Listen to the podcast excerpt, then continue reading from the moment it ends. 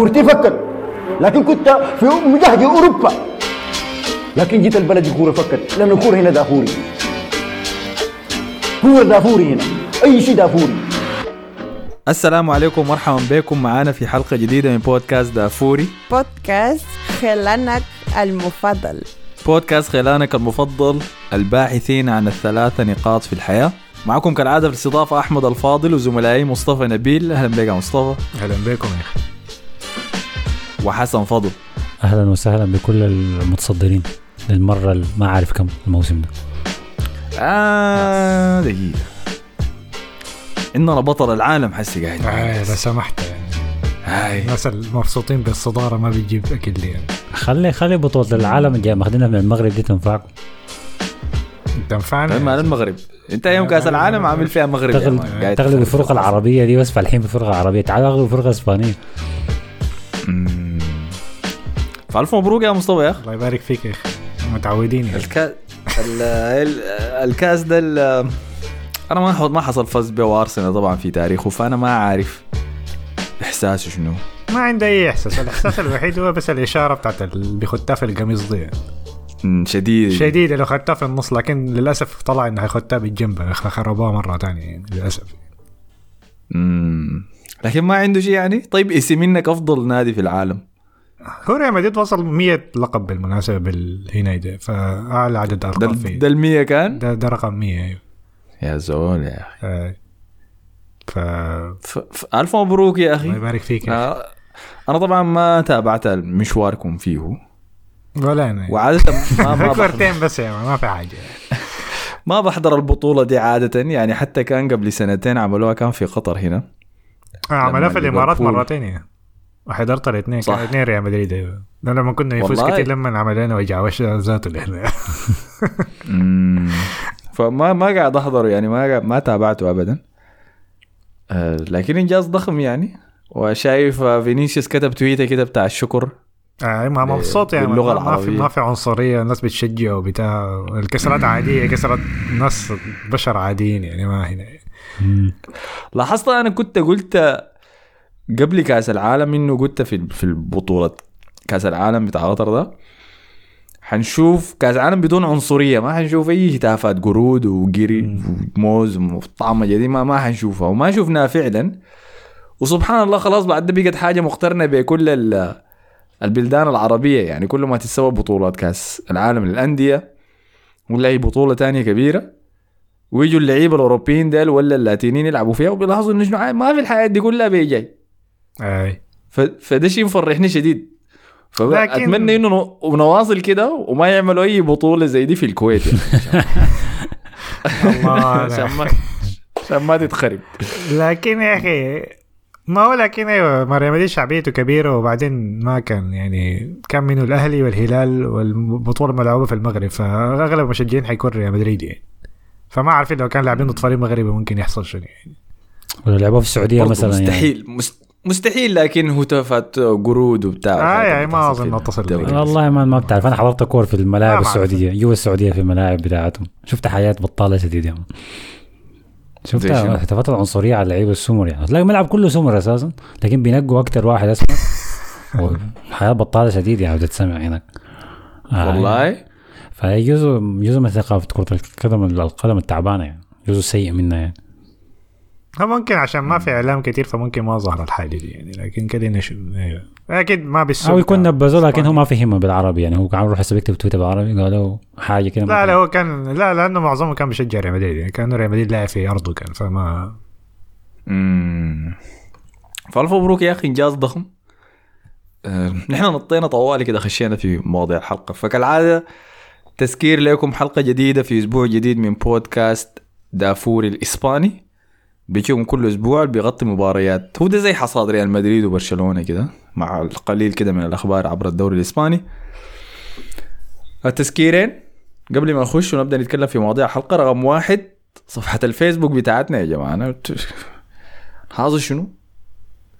كل حلقة بيجي بقول لكم مش عملوا لايك فيها، بمشي بلقى اللايكات قلت في في الصفحة، فما ما ينفع الكلام ده. مصطفى كباشة هذا كتب قال تخش الفيس عشان الحلقة بتنزل بدري. لا لا قال أنا بخش الفيس عشان الطعمية والفعاليات الفيو. هيبقى في فعاليات برضو هناك, ما ما ضروري للحلقات بس يعني تقدر فعاليات شنو هناك. اه ما بقدر اصرح جزء منها احمد زاد كده فعاليات سريه. فده رقم واحد. رقم اثنين, اذا قدرت انزل الحلقات دي عشان تسمعوا اوفلاين في اي وقت شئت واي مكان كنت بدون ما تكون شابك في الانترنت, تنزلها في موبايلك وتسمعها اوفلاين. فخش جروب التليجرام بتاع بودكاست دافوري, امشي صفحه الفيسبوك بتاعتنا هتلقى بوست مثبت كده فوق موجود فيه الرابط بتاع التليجرام. خش الجروب تقدر تنزل حلقات من موبايلك تسمعها في اي وقت دايره.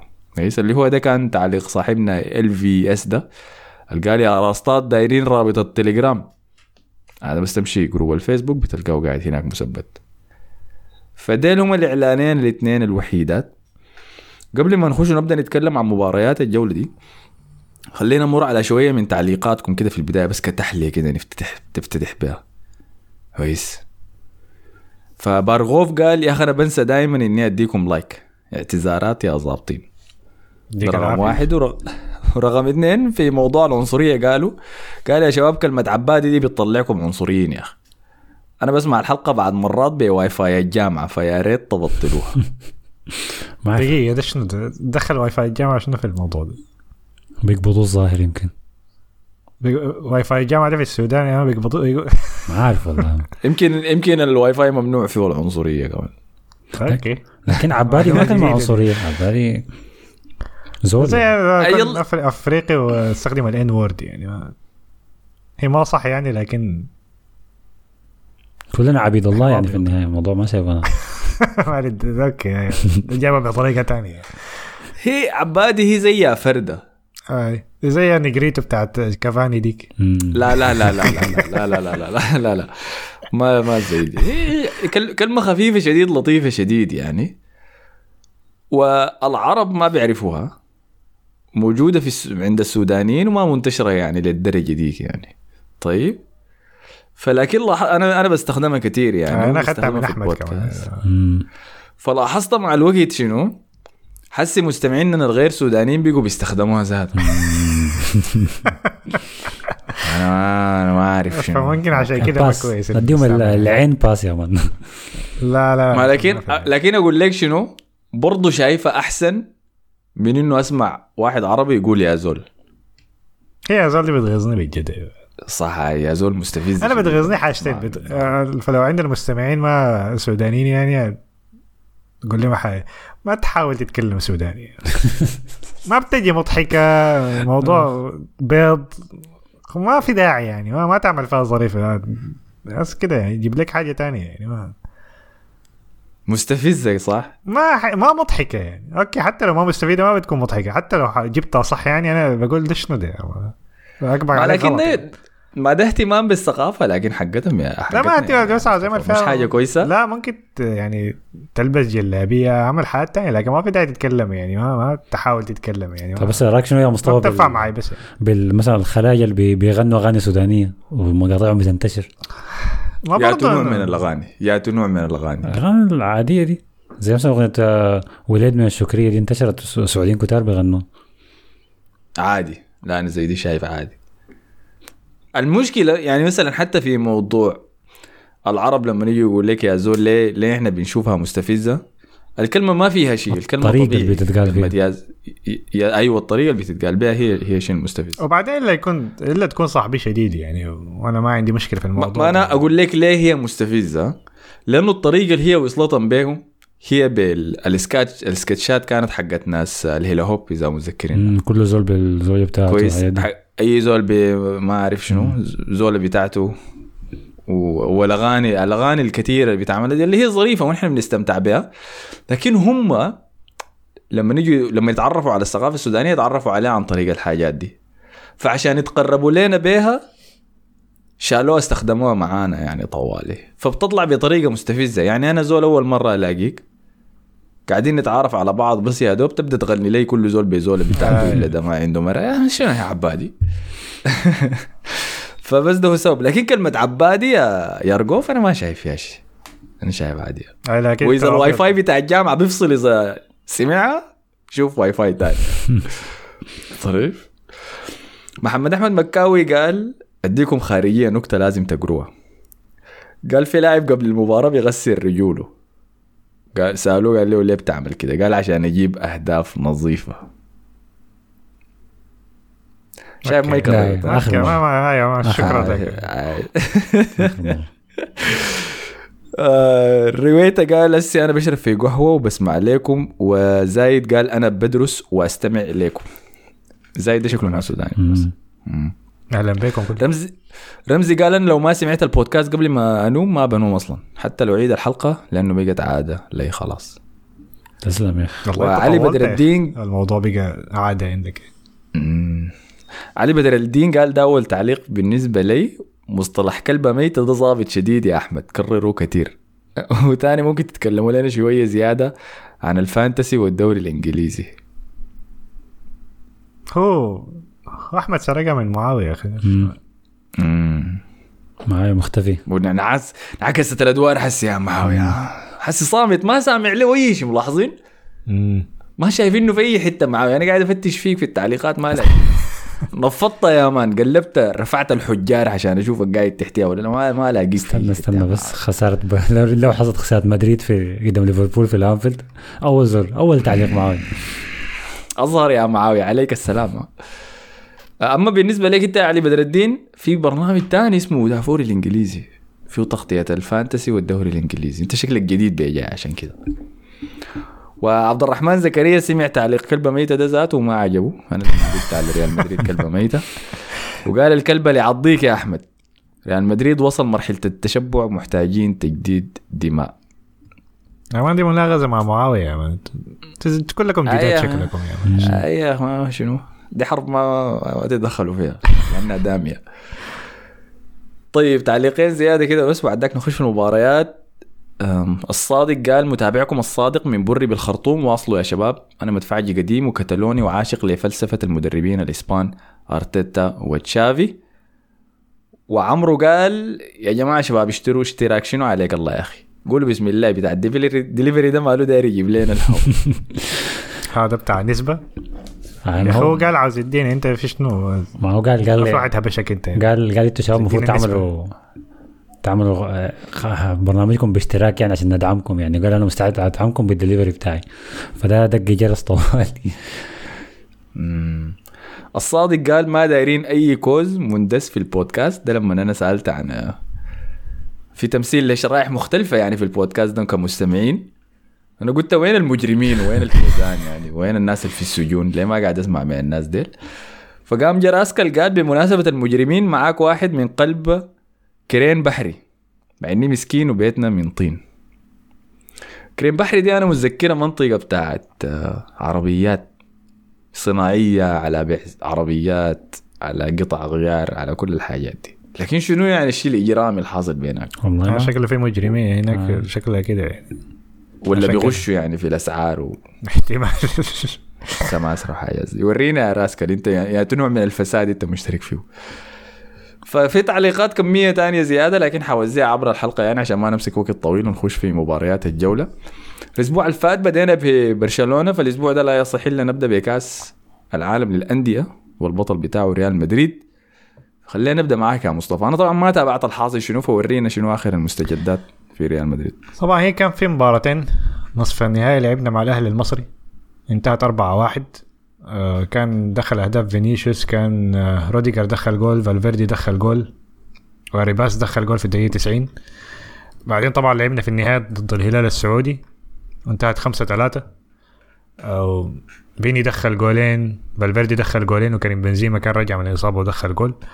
آه نقاط عامة يعني بس عن المباراتين، يعني بالفيردي كان أداؤه تحسن شديد، دخل ثلاثة جول، أخذ تاني أحسن لاعب في البطولة، فيني أخذ أحسن لاعب في البطولة، فكده وصل للعشر أهداف اللي كان أنشلوتي يتحداه إنه يعملها بداية الموسم يعني، وإلا كان حيقطع القسيمة بتاعت التدريب بتاعته ولا حاجة زي كده. فالفيردي كده مستواه بقى يرجع أحسن. طبعا زوجته كانت كان عنده مشاكل عائلية يعني، وحاسس زوجته جابت مولود متوقع مبارح ذاته يعني أو في الأسبوع الفات. المشاكل العائلية أظن هو موضوع الولادة دي كان فيه مضاعفات يعني الحالة تانية غير كده. طبعا موضوع بعد كأس العالم كان يعني خايب أصلاً شديد يعني، لأنه كان قال الأوروغواي هتعمل حاجة يعني، فكان مستواه مكعب شديد، فالموضوع ده برضو أثر عليه. طبعاً هو دائماً بياخد له شهرين كده في الموسم بياخد بيلعب كعب. أسا زوجته وضعت أسا يعني صح؟ حاجة زي كده طيب. في آخر يومين دلوقتي. طيب إحنا لو رجعنا قبل تسعة شهور بالضبط ريال مدريد كان وين؟ أعتقد كان فاز يا دوب بالأبطال. يا الله ليش ليش الهندسة العكسية دي؟ آه بس يعني. زي مواليد رأس السنة ده ليش نسوا؟ دي مواليد الأبطال يوم. ف... فا أيوة فبالفيردي مستواه بدأ يرجع كويس، أنا توقعت إن أصلاً مستواه بدأ يرجع كويس قريب من دوري الأبطال يعني، وده اللي حصل. فالفير فينيسيوس برضو كان أحسن لاعب في البطولة، قدم الأداء كويس، ده ممكن كان هو أكتر واحد محتاج البطولة دي إنه يتخرج من إسبانيا يطلع من ال... البؤس اللي كان حاصل، الأجواء السلبية. آه الأجواء السلبية، فقدم مستويات كويسة شديد. وطبعا نتكلمنا عن التويت العربي، انت شايفه هو لاعب بتاع اجواء كده يعني، هو بيتاثر بالحاجه، بيتاثر بالفرص الضايعه، بيتاثر بالاجواء كده يعني، حساس اه يعني، فدي حاجه بتاثر عليه شديد يعني. انا اتمنى انه يطلع من الاسلوب ده، لكن حاليا هو كده يعني، بيضيع فرصه بيضيع فرصتين، ضيع له كم فرصه في بدايه الموسم بعدين اثرت عليه بيضيع كتير، ف مم. يعني ما بيضيع كل الفرص، بيدخل أجوال لكن عند فرص الضياع أكتر من الموسم الفات يعني، فهو بيتأثر بالأجواء كتير يعني.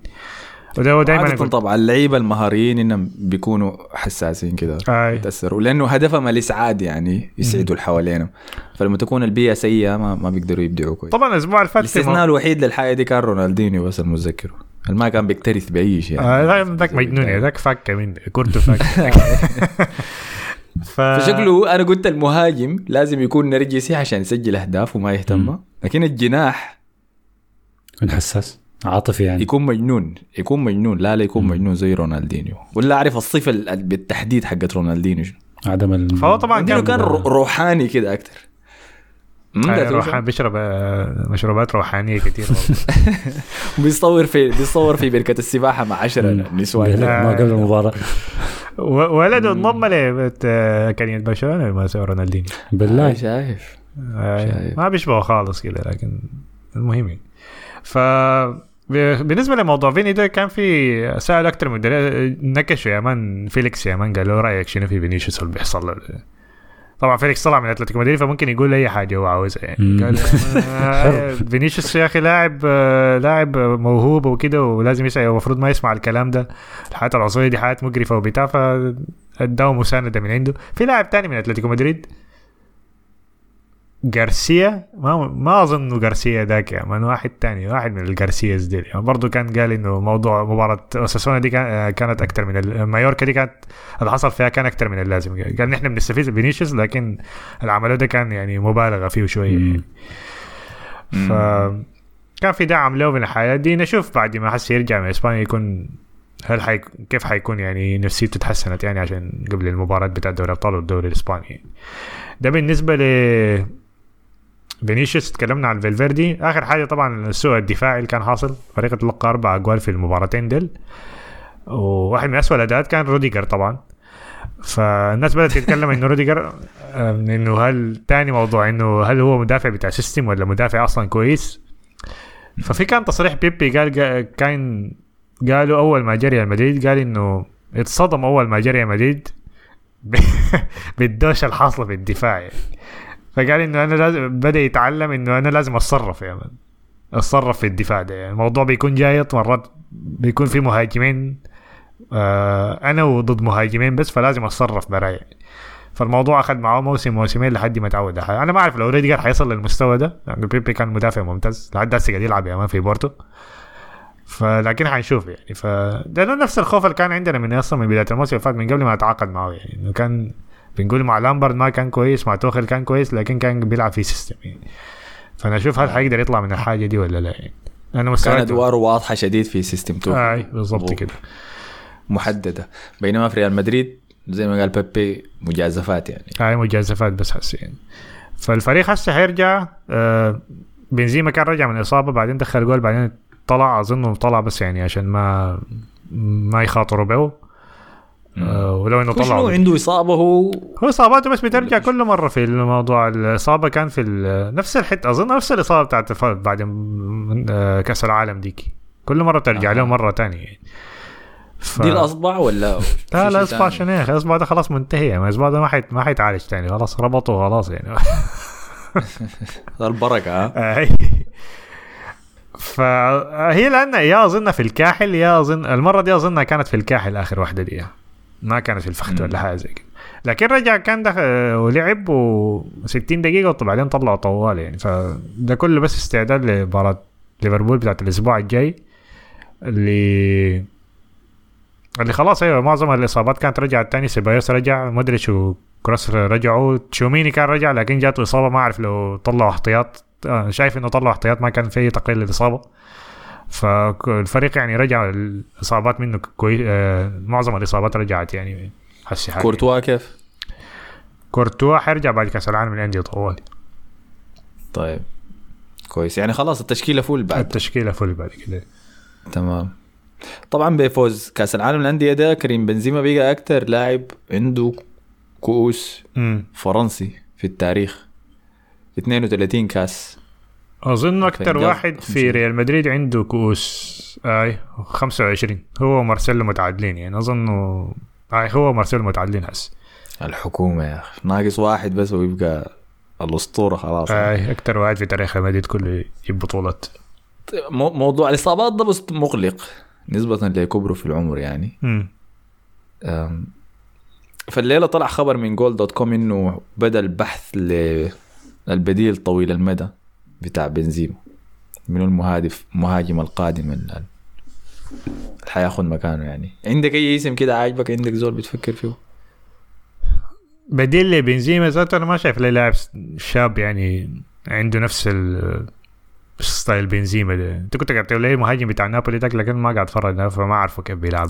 أوسمين هاي أوسمين آه فحاليا ما ما بعرف ليه يعني ما شايف ليه لاعب بنفس الخيارات بتاعت بنزيما دي يعني كل اللي بعرفهم يعني كلهم فوق الثلاثين يعني فيرمينيو خلاص عجز خلاص انتهى مم. تاني آه كين برضه هيكون غالي لكن برضه في الثلاثين فما ما شايف يعني مغامرة لكن ممتاز. أنا شايف هاري كين ممتاز أيوة لكن هاري كين ما أظن يطلع من إنجلترا لأنه عايز يكسر رقم شيرر واضح الحاجة دي يعني فده خيار تاني برضه ما قاعد ف حل الوحيد طريق شنو؟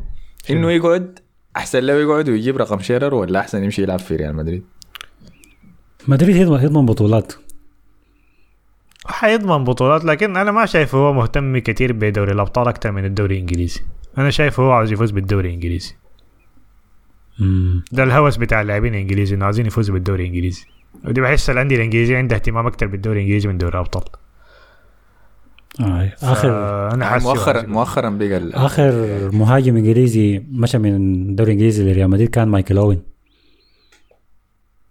آه بس خلاص ما حدث ده كانت خارجيات دي كمان كان بيدخل احتياطي المباركة عشوائيات آه. لكن شنو بالنسبة له هو لو جري ريال مدريد وفاز بالأبطال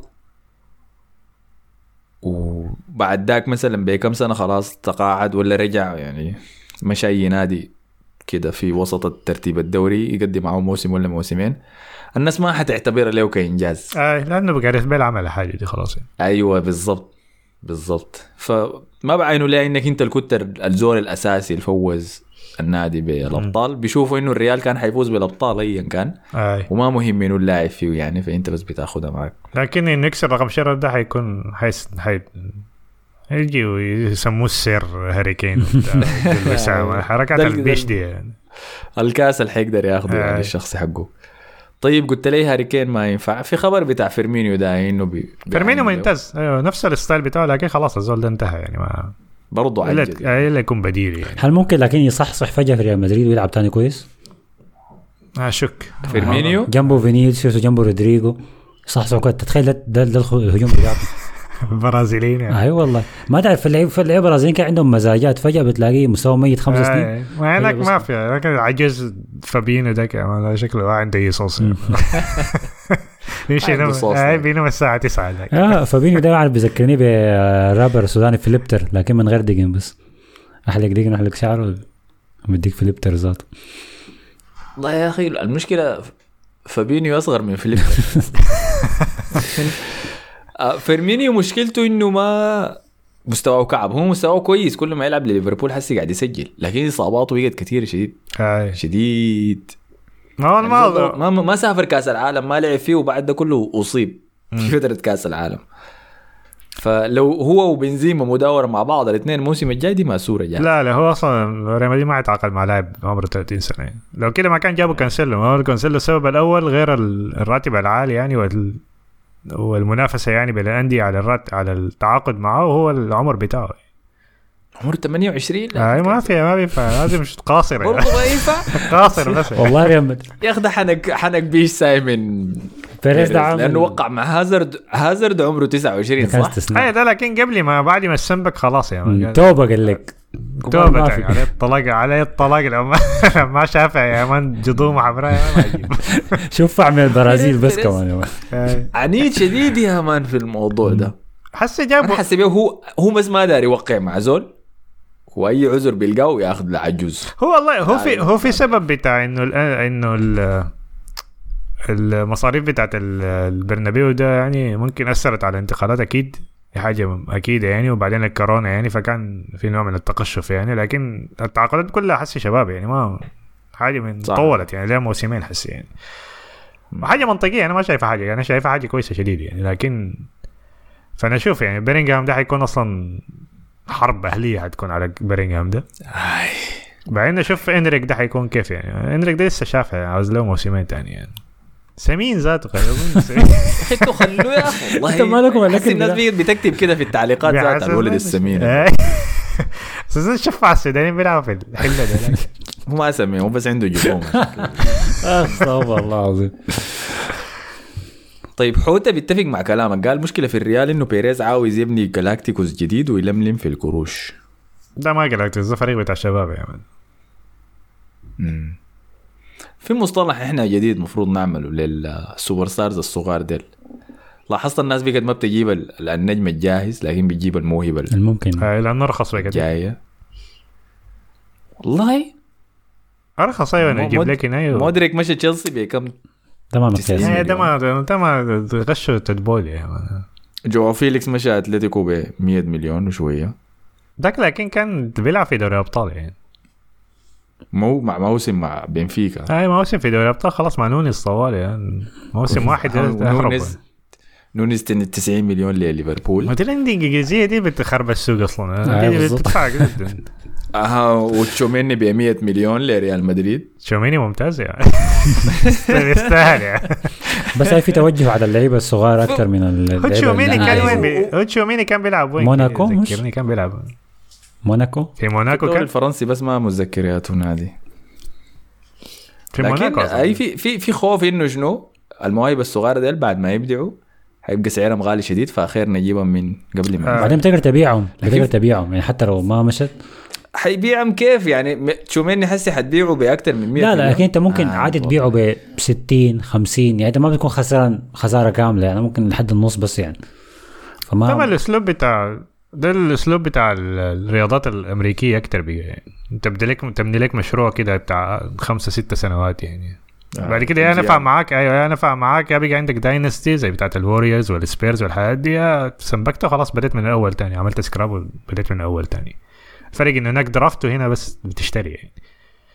امم وعلم ادم الاسماء كلها قال يتكلموا لنا عن سيبايوس يا اخ زي ما تكلمتوا عن بيدري. اللاعب ده خرافي ومظلوم شديد كده هو هو ما في مقارنه يعني، لكن سيبايوس لاعب كويس يعني لاعب لاعب لسه ما قد جددوا عقده اتلتيكو مدريد مع الرصين جايين عايزين يدوا عقد يعني يسرقوا يحنكوا، لكن غالبا حيدوا سر سر شنو في شنو قاعد يقدم اداءات كويسه من ياتو ناحيه الموسم ده.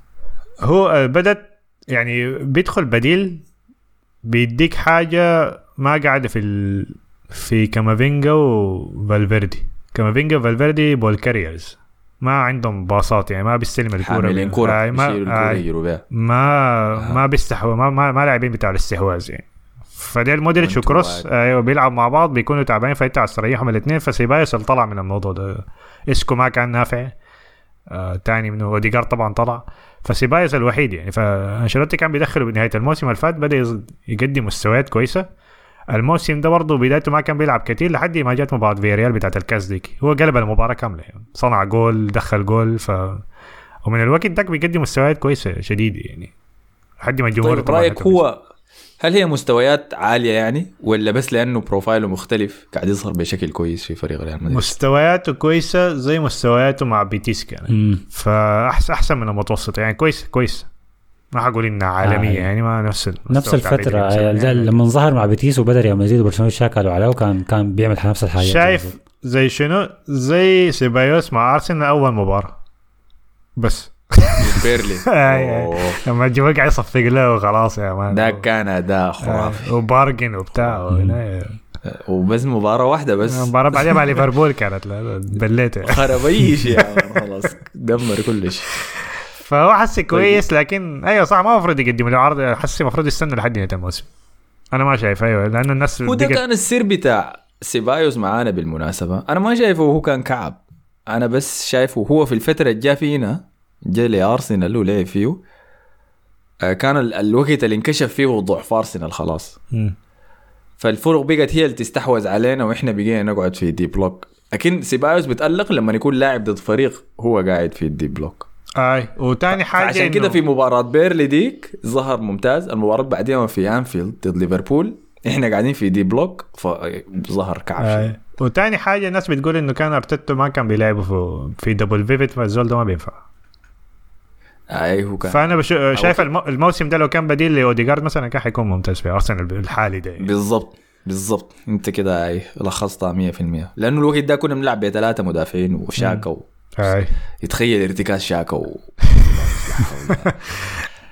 فقدنا موسم واحد كويس، الموسم الثاني بس بعد ذاك جاطت الامور. فين فرحان ليه والله يا اخوي، عمره ستة وعشرين سنه فخيار آه. ممتاز يعني، انا شايفه خيار ممتاز ايوه انه يجددوا له، لكن شايفه الناس انه بدات تقول والله التجديد لسبايوس اهم من التجديد لمودريتش وكروس يعني. الناس ترك شويه يعني شهر بس لاعب بس يعني لسه. انت كيف مع تجديد كروس ومودريتش دايره؟ كروس انا متاكد انه عاوز، مودريتش انا شايف حسي بس عشان الارهاق بتاع كاس العالم يعني انا شايفه يا ذاتك يا طوالي متاكد داير كروس. لا لا كروس انا شايفه يقدم مستويات كويسه لحد هسه، ما شايفه نزل مستواه شديد يعني كده، شايفه كويس يعني في سيست يعني لما يلعب مع، شايفه بيقدم مستويات كويسه يعني ما شايفه مستواه نزل زي مودريتش يعني. طيب انت شايف واحد بس منهم الاثنين يفضل ولا الاثنين ممكن يفضلوا عادي؟ انا شايف الاثنين ممكن يفضلوا عادي يا مصطفى. انت بتقول كده، انت بتقول كده يا مان بعد شهرين مودريتش يا مان يجرجر فابينو ده في الارض وما عارف يجرجر هنا ده اسمه منو الاسبوع الجاي الاسبوع الجاي دي بروين بعدها في مانشستر سيتي، بعدين تقول لي يا مودريتش رجع مره ثانيه انا كنت في التشكيله احسن لاعب في الموسم كل موسم يقول كده. هو كان ممت... هو كان لاعبكم بتاع الموسم بعد كريم بنزيما السنه اللي فاتت، ما في كلام في دي، لكن شنو مع اللعيبه في الخلاص نهايه مسيرتهم ديل دي فترة حساسة فهمني، فأنت ما داير سيناريو رونالدو يتكرر إنه الموسم الجاي مودريتش يكون خلاص انتهى ويخش مباريات وتحصل مشاكل، لأنه حصلت مشاكل الموسم ده في مباريات له قدم أداءات كارثية. آه لكن دي كان شايف كان قبل كأس العالم الفترة الفترة الشهر قبل كأس العالم والشهر بعد كأس العالم ده ما بحسبه، بحس إنه ظلم شديد يعني. قبل كأس العالم الناس كلها بتركز، كان مركز على كأس العالم مستني بس كأس العالم يبدأ، حس الناس ديش طلع يعني كأس العالم ده. ده كمان بيلعب مع كورتواتي يعني، هو قاعد يوفر نفسه حسي لكأس العالم.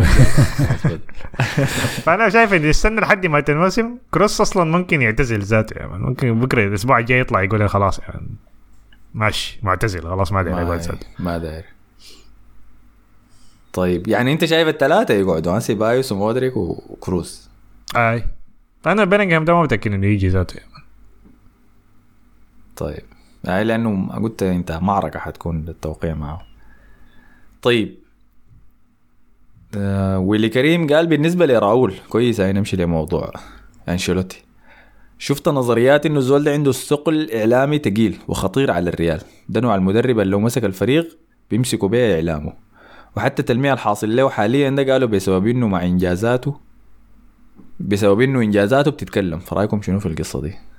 يلا اول شيء الخبر اطلع انه انشيلوتي حيمشي، شنو قالوا في الصيف انه حيمشي البرازيل يدرب البرازيل مم. لكن طبعا الاتحاد البرازيلي انكر الحاجه دي، لكن حنشوف حيحصل شنو. انا شايف انه احسن له يمشي قبل ما يضطرد يعني. لأنه في الآخر هيطرد هيطرد يعني. ما يلا أنا متأكد إنه هو يتفق مع المنتخب وأي شيء. لكن ما بيقدروا. صعبة لكن يا أخي أنت ما شايفينها صعبة؟ أنا المنتخب البرازيلي ده كل ما يفشلوا في بطولة كبيرة طوال بيجوا لك منو أحسن مدرب موجود عالمي، وفي النهاية بيرجعوا بيختاروا مدرب بيختار مدرب محلي تاني. ما ما حصل جاء مدرب من برا البلد يعني. آه لكن البرازيل عمره ما جابت مدرب من برا بالضبط يعني. فبتجي شاعات بتلف زي كده لكن ما بتتحقق يعني. صعب. أنا صعب. شايف إنه شلتي مناسب مع البرازيل من ناحية الشخصية بتاعته، إنه بس مدرب بتاع مانجمنت يعني، والناس تلعب زي ما عاوزة كده، فبينفع مع أسلوب البرازيل يعني. أنا أختلف أنا أختلف لا لا الأسلوب الأسلوب الأبوي ده بتاع اللي بيحضن الكل بتاع شلتي بينفع مع نادي نادي أو فريق لعبته فيه عقلية احترافية بعدك فيها مهارات. لكن الدجاج ده بتاع البرازيل ده كلهم دارين رقصوا كلهم دارين ما أعرف شنو دي دي سايبة شديد يعني. أنت بالعكس تيتي أنا بالنسبة لي كان كويس لأنه كان صارم، فإذا هم فالتين شيء تتخلون تكون صارم معهم شوية. مع أنشيلوتي ما بزول هيجي التدريبات ذاته يعني. المشكلة لكن إنه باكيتا كان صارم لدايت إنه بيلعب بصورة دفاعية متحفظة شديدة. أنشيلوتي ما كده، أنشيلوتي بيلعب هجوم حاجة هجومية يعني حاجة كده يعني. كويس في المنتخب لأنه التكتيك في المنتخبات قليل شوية. أنا شايف إنه نيمار يقول له لاعب ليه خمسة مهاجمين وثلاثة دفاع بس، هيسمع كلامه في النهاية. ما ما بينفع ما بينفع. وأنشيلوتي كورته سهلة إنها تتطبق سريع، ما محتاجة تعمق شديد. رقم واحد. رقم اثنين، الناس كلها بتشهد لأنشيلوتي إنه مدرب كؤوس ما مدرب دوري، فدي حتنفع معه برضو غالبا. بس حيكون عايز يختم عايز يختم مسيرته بأنه يفوز بكأس العالم مثلا. اي خلاص كده يكون افضل مدرب في التاريخ لو لو عمله طبعا، وهو اصلا في ال في ال في التوب تو يعني التوب ثلاثة. طيب اي طلع الكلام ده، وطيب احنا كلنا مقتنعين بيه، وحتى اذا ما مشى المنتخب البرازيل حيمشي مكان تاني، ما حيواصل الموسم الجاي مع ريال مدريد. رايك شنو في الكلام واللي ده عن راول؟ آه هو راول كويس. ما هو هو الحكاية كانت قبل ما بيريز يجيب مورينيو كان المدربين بيجوا وخلاص يعني، بس انت هاك التشكيلة دي هنجيب لك اللاعبين. ايوه هنجيب لك اللاعبين، ما تسأل تقول لنا عاوز لاعب منو، هنجيب لك نحن اللاعبين، احنا هختار لك. مورينيو لما جاء طبعا جزء من الاتفاق بتاعه قال انه لازم اكون، حتى الشاكل مع المدير الرياضي الوقت داك وشالوه وجابوا زيدان دخ... لا حتى بقراره يعني انه يجيبوا زيدان ويدخلوه في الاداره وكده يعني. فمن الناحيه ديك بقى هو داخل في الانتقالات واي حاجه بقى عنده تحكم يعني، عشان شخصيته مدرب كبير جاي وكده يعني. فمن الوقت ذاك الوحيد اللي كان عامل مورينيو القديم ده كان فخم كان فخم والله يعني. ف فايوه فمن ال... ف... فداك ممكن نوع اكتر اكتر فريق كان عنده نوع من السيستم كده يعني، وحاجه منظمه كده من فوق لتحت يعني. مورينيو كان عنده راي في الحاجه. تاني واحد أقرب حاجة لحادي كان ممكن نوعا ما زيدان، كان عمل يقدر يعمل استراكشر للنادي ذاته أو من ناحية اللعب يعني، من التعاقدات يعني. آه من ناحية اللعب أيوة من ناحية اللعب طبعا لأنه بيريز بيحبه يعني. فما في مدربين كتار عندهم الحادي. ممكن أكتر واحد يكون عنده فرصة إنه حادي تحصل هو راؤول كأسطورة للنادي، وطبعا إسبانيا كلها بتحبه يعني، مشجعين إسبانيا يعني عندهم راؤول أعلى من رونالدو ذاته، بيحبوا راول شديد. أيوة لأن إسبانيا حكاية لما رونالدو أخذ السبعة من راول دي كان زعلان شديد شديد. أيوة ف فممكن حاجة تفيد راول يعني. راول كويس من ناحية شو السؤال ده كيف ما راول راول شنو يعني. لا لا خلاص أنا فجأة لويس فيجو كان في رأسي. أها أوكي. فراول من حا... من الناحية دي ممكن يكون عنده فرصة أكتر إنه ياخذ زمنه ويقدر يطبق اسلوب لعبه. اسلوب لعبه كويس انه سيستم يعني، زي المدربين الشباب كلهم ديل حسي ضغط عالي استحواذ الحاجات دي يعني. بيصرخ كتير زي سيميوني لكن ما بيلعب زي سيميوني، لعبه كويس يعني. فبيلعب حسي مع الكاستيا ومقدم مستويات كويسه شديده يعني. فده الخيار ال... الناس بتقول عليه يعني. لكن حسي في الاخر كم اسبوع طلعت بوتشينو طلع طبعا من ما في. انا متاكد بوتشينو مستني يدرب ريال مدريد عشان كده ما ايوه عشان كده ما اخذ حاجه. المرة فا كان مستني لكن جاب باريس سان جيرمان، فقال دي فرصة برضو كويسة وأخذ باريس سان جيرمان وضرته صراحة موضوع باريس سان جيرمان. حسي أنا متأكد إنه مستني بس مستني أنشيلوتي يكون مشجع ليفربول حسي عشان أنشيلوتي. ده خيار تاني، خيار بأقل نوعا ما. في خيار كلوب لكن كلوب ما أتوقع إنه هينفع مع ريال مدريد بأسلوبه ودوش شخصيته دي ما هتنفع أصلا، الميم بتاعه كعب أصلا فما هينفع مع ريال. توخيل والله يا كلوب يا أخي. توخيل نفسك نفسك على كلوب يعني. لا لا أنا قصدي توخيل ما قصدي كلوب. كلوب لسه ما ما يعتبر ما ما أظن يمشي ذات من ليفربول السنة دي. أنت قصدك توخيل ما توخيل بينفع. توخيل ما بينفع أيوة. كلوب بينفع. توخيل وبيريز ما بتنفع. كلوب بينفع أكتر من توخيل لكن برضو صعب شوية. آخر خيار هو تشافي ألونسو. أنا صراحة تشافي ألونسو من ناحية شخصية أكتر واحد عاجبني صراحة تشافي ألونسو يعني. لكن أحسيه لسه بدري شديد يعني. فدي الخيارات الموجودة يعني. أنا شايف أقرب واحد بوتشينو. أنا أظن حيمشي للخبرة ولو ما نفعت بعدين حيجيب راول. فده أنا شايف الخيارات. وبوتشينو موضوع إنه لو حتجيبوا لعيبة شباب يعني وتبنوا الجيل الجديد بتاع ديل. بوتشينو ملائم أكتر للمشروع الشاب ده. أي. لأنه بنا بنا زي ده قبل كده يعني. أمم. فدي طيب. الخيارات الموجودة. حذيفة اثنين وتسعين قال عملوا مقطع مصطفى وهو بيتكلم عن ضياع الدوري وتعلي بهناك في الأبطال بعزك نزلوها في تيك توك ظابطة والله. واللي كريم تاني قال انتوا ناسين الشافي على البرازيل السمين اللي جابوا بين بنزيما. شفت البداية شنو مصطفى والله العظيم شكله شاذ بس دايرين آه مهاجم زي كين ينفع مع سيستم عدم السيستم بتاعنا ده. هو شكله كويس ايوه لكن الدوري البرازيل ده انا ما بحسب فيه اي حاجة يا ما شفت ناس بيد. علي مرتضى قال أنا شايف فينيسيوس ده ماشي على خطة بالوتيلي. تحياتي من تركيا. إن شاء الله تكون بخير وسلام يا علي مرتضى يا أخ مع خبر الزلزال في تركيا ده. ما بيشبه يعني لكل الناس اللي تضرروا بيه وبيه. قصده شكة شخصية ممكن إنه. ما شايفه بيشبه. لا لا بلد. لا لا بالوتيلي ده من ناحية ممكن حياة العنصرية إنه بيزعل شيء لكن ده ما ما ما للدرجة دي. فينيسيوس أقرب لنيمار أي حاجة. مصطفى قباشي قال نفس الشيء. هل فينيسيوس ماشي على خطى ماريو بالوتيلي وهل العنصرية أثناء اللعب خارج الملعب بتؤثر في مستوى اللاعب بشكل كبير؟ بالوتيلي كان بيطلع عديل من الكورة يا مان لما تحصل حاجة عنصرية م. بيسيب الملعب عديل يا بيقلع قميصه بيتخارج بره. وأنا ما هقول إن الحاجة دي غلط ولا لا يعني صح بالعكس لكن فينيسيوس برضو مشكلته أكتر مع الكسر كتير يعني أكتر من أي حاجة. بالوتيلي كان بيحب الاهتمام الحق أو الاستعراض ذاته ما عنده أي داعي يعني فهو جاب الحاجات دي لنفسه بطريقة ما وهذا ما كيسه مختلف شديد. ايوه بيئة مشحونة اكتر كانت في ايطاليا وبالوتيلي اول لاعب اسود ايطالي شايف كيف عشان كان ياكي ويليامز دي حاجة عالية والله يعوذ بالله في ساجي قال ريال مدريد محتاج له لاعب عنده روح المرفعين زي راموس ولا كاسميرو عشان فينيسيوس ما يتعرض للعنصرية والضرب من اللاعبين. انا ما عارف روديجر ماله زمان كان بيحب المشاكل والله صح انا بس ذاتي مستغرب في روديجر ده ماله حصل له شنو لا تخاف من عنصري شكل فدي كانت كل التعليقات عن ريال مدريد كده اظن غطينا كل شيء. مباراتكم الجايه ضد ايش شيء اعتقد في نص الاسبوع مش آه دي اللي ما حيلعب فيها فينيسيوس لانه موقف واخذ خمسة انذارات فهيجي فريش يا مان لليفربول يعني اعمل حسابك يا ترنت ولا هيخبي ترنت يا مان هيجيبوا واحد ثاني جيبوا ميلنر ولا حاجه. موضوع الصدارة ده كيف معك إنكم خسرانين صدارة حس الفريق بيه كبير ذاته لا ما أظن بعد كده يا مان خلاص صعبة شيء صعبة شيء بالواحد صفر بيفوزها كل خمسة دقايق دي طيب فدي كانت كل التعليقات عن ريال مدريد. خلينا نمشي للطرف الثاني مصدر الدوري الإسباني دقيقة دقيقة أحمد عيدها تاني كي الجملة اللي قلت لها بشوية دي مصدر الدوري الإسباني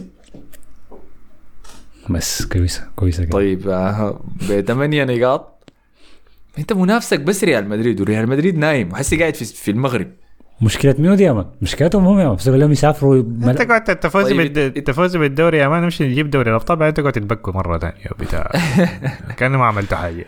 انت السنة اللي فاتت ما كنت واثق من الابطال انا حسي واثق السنة دي واثق ما ما عاجبني مصطفى السنة دي ما حاجة كويسة للريال ما حاجة كويسة لا الفريق الفريق ده نص نهائي ونهائي بس يا مان بقول لك من هسه والله ده كلام كبير شديد والله هاي شوف شايف علامات انت شايف علامات طيب بنخد بنوفر الموضوع ده لحلقة الابطال. فمصدر الدوري الاسباني برشلونة ب ستة وخمسين نقطة حاليا من واحد وعشرين مباراة. كان عندكم فوز كبير الأسبوع الفات الأسبوع الفات كانتم مبارح المباراة حقتكم صح؟ غلبتم منه؟ آه غلبنا فياريال هما ما فوز كبير بمعنى الكلمة يعني لكن قيمته كبيرة شديد. السيراميكا حسي ما ملعب صح؟ والله السيراميكا قلب طين بس طينا اليوم الملعب بتاعه. والله يا حول اسمه منه هو المدير بتاع الدوري خافير تيباس تيباس يا اخ ما ينفع والله كلامنا ما ينفع يعني. اظن قاعد يدفن يدفن في انديه الدوري الاسباني فياريال لكنها قلت لي فوز واحد صفر. انا شايفها نتيجه كبيره انه خارج ملعبكم ريال مدريد برا البلد يعني تفوزوا فيها توفوا توسعوا الصداره تحطوا ضغط على ريال مدريد هدف واحد صفر بس خارج ملعبك كلين شيت. انتوا بتحبوا تسموا الحياة دي شخصية البطل انا ما بسميها كده. وريني رأيك شنو هاي انتباعك. لا ما دي بالنسبة لي حاجة ممتازة الانتصار بتاع برشلونة على فياريال. ما انتصار سهل. فياريال من احسن الفرق اللي بتلعب كورة في الليغا. فياريال في ملعب السيراميك ده ذاته فاز على ريال مدريد اتنين واحد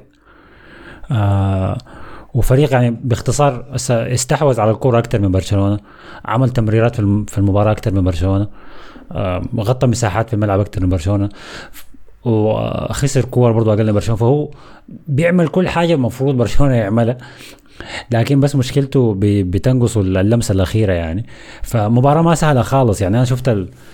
شفت الكرة تاني ما فوتها مبارح فكن حضرت الإعادة لأن كانت كرة فعلا كويسة شديد يعني الفريقين ند لند يعني الاثنين برا مناطق جزاهم الاثنين بيلعبوا بخطوط عالية وبس الكرة دي من الفريق ده للفريق التاني من الفريق ده للفريق التاني وباصات كتير شديد في النص فما من من أحسن الكرة واحد ممكن بصراحة يشوفها يعني برشلونة في الكرة دي خشة خلاص هو طبعا رباعي الدفاع الثابت اللي هو بكوندي أراوخو كريستنسن بالدي وطبعا ورام تنشتيجن كحارس مرمى طبعا بيدري ديونج جافي ثابتين وفي لسه في ظل غياب اصابه بوسكتس الاصابه فرانكيسيه اخونا اللي كان مسجون بيجي يلعب اساسي في النص وقدام طبعا هو رافينيا وليفاندوفسكي طبعا رافينيا بيعوض ديمبيلي وليفاندوفسكي مكانه ثابت فدي التشكيله بتاعت بتاع برشلونه خشت بيها المباراه دي وبدت بدت كويس يعني من بدايه المباراه برشلونه خلى الكره لفياريال الدقيقه الثانيه بس غلطه صغيره كده من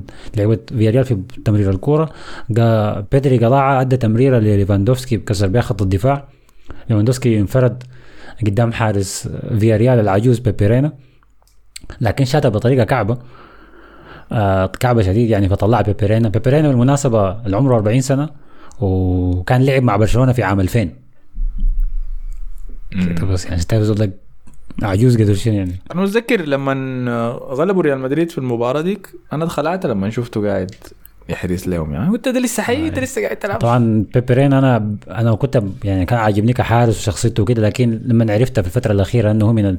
بش... يعني بيشجع اليمين المتطرف في إسبانيا ومن الناس العنصريين شديد فكرهته لك يا مان هو صلعة دي فاتمنيت يتردم يعني آه فا أيوة كان دي أول أول هجمة خطرة لبرشلونة بعد ذاك جات الهجمة بعدها طوالي بتقريبا بعدها بعشر دقائق كرة في نص الميدان عند لعيبة فياريال بيضغط على لاعب فياريال في نص الملعب منه كوندي وجافي كوندي ظهير يمين وجافي فيعني أسلوب ضغط عالي شديد بيلعبوا برشلونة قلعوا ردموا اللاعب الفياريال ده في النص شالوا منه الكرة رافينيا دا ليفاندوفسكي ليفاندوفسكي وانتو ممتاز شديد مع بيدري اللي أدى دور راس الحربة وعمل فينيش نظيف جدا يعني ليفاندوفسكي ذاته ما بفندش الكورة كده صراحة يعني قدم منطقة الجزاء من أول لمسة آه عشان يسجل أعتقد سابع هدف له الموسم ده بيدري مقدم موسم ممتاز شديد يعني من ناحية الأرقام ما عليه أي كلام فده كان الهدف الأول. طيب واضح إنه مع إصابة ديمبيلي وإصابة بوسكيتس شافي مصر على سيستم الأربعة لعيبة وسط صح؟ آه مرتاح له شديد خلاص شكله دي هي التشكيلة الأساسية مرتاح له شديد لأنه عنده أضرار يعني هو ضرره أنه هو كده بيكون ما عنده ولا لاعب وسط في الدكة فأي تبديل هيعمله هيطلع واحد من لعيبة وسط ديل ويدخل لاعب في في حتة تانية في الملعب أو الحركة اللي بيجي بيعملها طوال أنه بيدخل ظهير تاني بيخطه كجناح فدي بس ضرر يعني بيستهلك كل لعيبته يعني في كورة واحدة. وطيب في رأيك إنه بالتشكيلة دي قدر يدخل ديونج فيها كأساسي وده هو السبب أصلا مخلي برشلونة يظهر بالمنظر الكويس؟ هاي هو كان من فترة كان بيقولوا داري يلقى سيستم طبعا لأنه عنده سيرجيو بوسكيتس لا يمس وكان داير يلقى السيستم بيناسب ديونج، فلقاه له في اللعب الاربع لعيبه وسط، بعدك بيكون بيدري وجافي احرار اكتر لقدام يعني في ال... انهم يضموا يعني، وبياخد ديونج بياخد راحته ورا. ديونج ممتاز شديد الفتره اللي فاتت، وانا قلت الحلقه اللي فاتت انه بتعرف ديونج كويس لما ما يظهر اساسا في الملعب، لانه بتلاقيه بيغطي مساحات ورا. انا ما عايز ما عايز اشوفه في الملعب اساسا، ما عايزه يصنع الصناعه دي ما بتاعته، وما عايزه يعمل لعب بوكس تو بوكس، ما عايزه يكون لاعب حامل كره، عايز بس يغطي المساحات اللي بيخلوها لعيبه برشلونه لما يضغطوا لقدام، ودي بيعمل عشرة من عشرة هسه دي. يعني انا شايف الكره دي غطى كمان على اغلاط كيسيه، الاغلاطه بالجمله كيسيه نسى يلعب كره ذاته كيف مخلوع كده، بعين يمين وشمال لعيبه كلهم صفر قدام، مخلوع شديد يعني. ما ما عاجبني لحد هسه فرانكيسيا. فادي يونغ ديونغ ممتاز، من احسن لعيبه كان في المباراه دي بعد بيدري. محمد مختار كان دافع عن كيسيه، قال كيسيه ليس سيء، هو فقط ما اخذ فرصه عشان يلعب، عشان كده يظهر بالمستويات السيئه دي. لكن على على موضوع ديونج، فكان عاصم عبد الله جا قال عندي لقطه دائما بتذكرها. هو طبعا كان سمع التطبيل اللي قلناه في الحلقه اللي فاتت، قلت انا عن بيدري وقلت انت عن جافي، فهو شايف انه احنا ظالمين ديونج لانه قاعد يقدم مستويات كويسه. فذكر لقطه، قال عندي لقطه، ده عاصم عبد الله، بتذكر لما بوسكتس كان قاعد لنا في حلقنا وشغال يلعب اساسي، انه في هجمه بيدري وجافي كان مفترض يساندوا فيها اللعيبه الهجوميين، بس هم الاثنين في نفس اللحظه عانوا لورا، شافوا بوسكيتس وبيسوا الخوف انهم يخلوا مساحات وراهم، كانوا ما ما بيمشوا بهاجم بيساندوا الهجوم م. فهو شايف انه بوسكيتس كان زارع الخوف ده في لعيبه الوسط اللي هو جافي وبيدري انهم ما يتقدموا كتير شديد، لانه شو عندنا العجوز الورده لازم نغطي له مساحه. لما بيجي في ديونج يطمن طمن شديد، عارفه مصطفى تيجو جو اكد نفس الكلام ده، قال رباعي الوسط دي احسن فكره طلع بها شافي، لكن حقيقه اكثر لاعب مظلوم وبياخذ نصيبه من المديح هو ديونج. اللاعب بيعمل كل شيء حرفيا، ولمسته على الكوره من افضل ما يكون، اللاعب المفضل عندي في خط وسط برشلونه، ونفسي شافي يديه اهتمام زي شغله مع بيدري وجافي. لا لا هو ماخذ ماخذ حلو، ثلاثي وسط ممتاز للمستقبل. يعني احنا بنتكلم عن اللجان، عندك ثلاثي متكامل فيه كل شيء، بيدري وجافي وديونج. آه لا لا ممتاز طبعا ممتاز، واي لاعب رابع معاهم كان بيركب في في التشكيله دي كويسه شديد يعني. ديونج ذكي شديد، ديونج تحركاته من غير الكوره، الكوره مع لعيبه برشلونه الثانيين ولا علينا عليك، بتلاقيه بعين يمين وشمال بشوف المربع الفاضي وين من الملعب بيجيب فيه، بيغطي المساحات الفاضيه بيملاها يعني. بعدين عنده السرعه، عنده اللمسه الكويسه، بيرجع بيحرك الكوره من كثير، بعدين بدي له بيدري بيقول له انت انت اللاعب رقم عشرة وخذ راحتك يعني. فما ما في كلام، بالذات الكرة دي بتاعت فياريال من الملك ما من الكرة السهلة. ده ما فريق اسباني بيلعب بخط دفاع متأخر شديد و... وبيسيب لك الكرة عشان لعيبة برشلونة يبانوا كويسين يعني. وسط فياريال ما هي وسط فياريال، فيه باريخو باريخو من أحسن لعيبة الوسط في ال... بيحركوا كرة في الدوريات الخمسة الكبرى من غير نقاش يعني من زمان. فكانت معركة باريخو وديونج دي كانت مدور الكرة كلها يعني، فتفوق فيها برشلونة. طيب شنو سر الصلابة الدفاعية اللي بقت موجودة فيكم مؤخرا؟ زي ما قال مصطفى بتفوزوا في كل مباراة واحد صفر واحد صفر. شنو التغيير اللي حصل خلل أراوخو يعني. آه بالضبط، عودة أراوخو من إصابته وبقى يلعب ب ب ب بكل قوته يعني. أزول عنده عنده تغطية في كورة كده شالها من ما عارف من جيريمي بينو ولا شالها من منو حاجة يعني، طلع الكرة بشكل نظيف شديد جوا منطقة الجزاء، شيء ما طبيعي يعني شيء ما طبيعي. وبعدين بعد ما شاله وقعد كده وقعد يكورك وانا احسن واحد فيكم بيتسلوا على شتيجن، روح كده روح من زمان ما شفتها برشلونة من ايام بويول، الروح بتاعته القتالية دي يعني، بيقتل روحه عشان الكورة. فهو هو قائد قلب الدفاع ده من غير اي نقاش، هو قائد قلب الدفاع. فرق كتير مع برشلونة وبرشلونة لما يتصاب في فترة قبل الكاس العالم كورة الابطال ديك بتاعت انتر وبايرن، فرق كتير شديد مع الفريق، الروح دي ما فيشة. ف برشلونة لسه على فكره دفاعه بيتكشف يعني، في كور كتيره بتخش بين قلوب الدفاع دي، وكوندي جايط شديد طبعا بت... يعني ما ما ما يعني هو على الورق وعلى ارقام احسن دفاع في اوروبا ما زال، لكن انت ممكن تكشف الدفاع، اللهم بيتداركوا غلطاتهم سريعا، وتيرشتيجن بيشيل برضه، فدي الحاجه الكويسه يعني، ده الشيء الكويس في الفريق ده لحد هسه. اي كان هشام لمين قال برشلونة مع كوندي كظهير استقبل ثلاثة أهداف فقط، برشلونة مع كوندي قلب دفاع استقبل عشرة أهداف. فده كلام حسن إنه كوندي تفكيره متأخر ثانيتين. آه قرب يدي أخ نأخذ بلنتي بسبب آخر دقيقة. المشكلة إنه مركزه الأساسي هو قلب دفاع أصلاً. برشلونة اشتراه كقلب دفاع. حاسس قاعد يلعبه كصغير وقاعد يقدم مستوى. ما أعرف يا مان. في في طلعت في صفحة اسمها مانجينج بارسا في تويتر. طبعاً دي صفحة بتحاول تحاكي مانجينج مدريد لأن مانجينج مدريد صفحة نظيفة في تويتر. مانجينج بارسا دي حاجة تعبانة شديد. من أسوأ الصفحات ممكن تتابعها في تويتر لبرشلونة. فطلعوا تصريح فيه تصريحهم كلها كذب. طلعوا تصريح إنه كوندي يصرح إنه هو يفضل إنه يلعب كظهير. فكوندي رد عليهم قال لهم كالضابط. شغل أجندات. آه.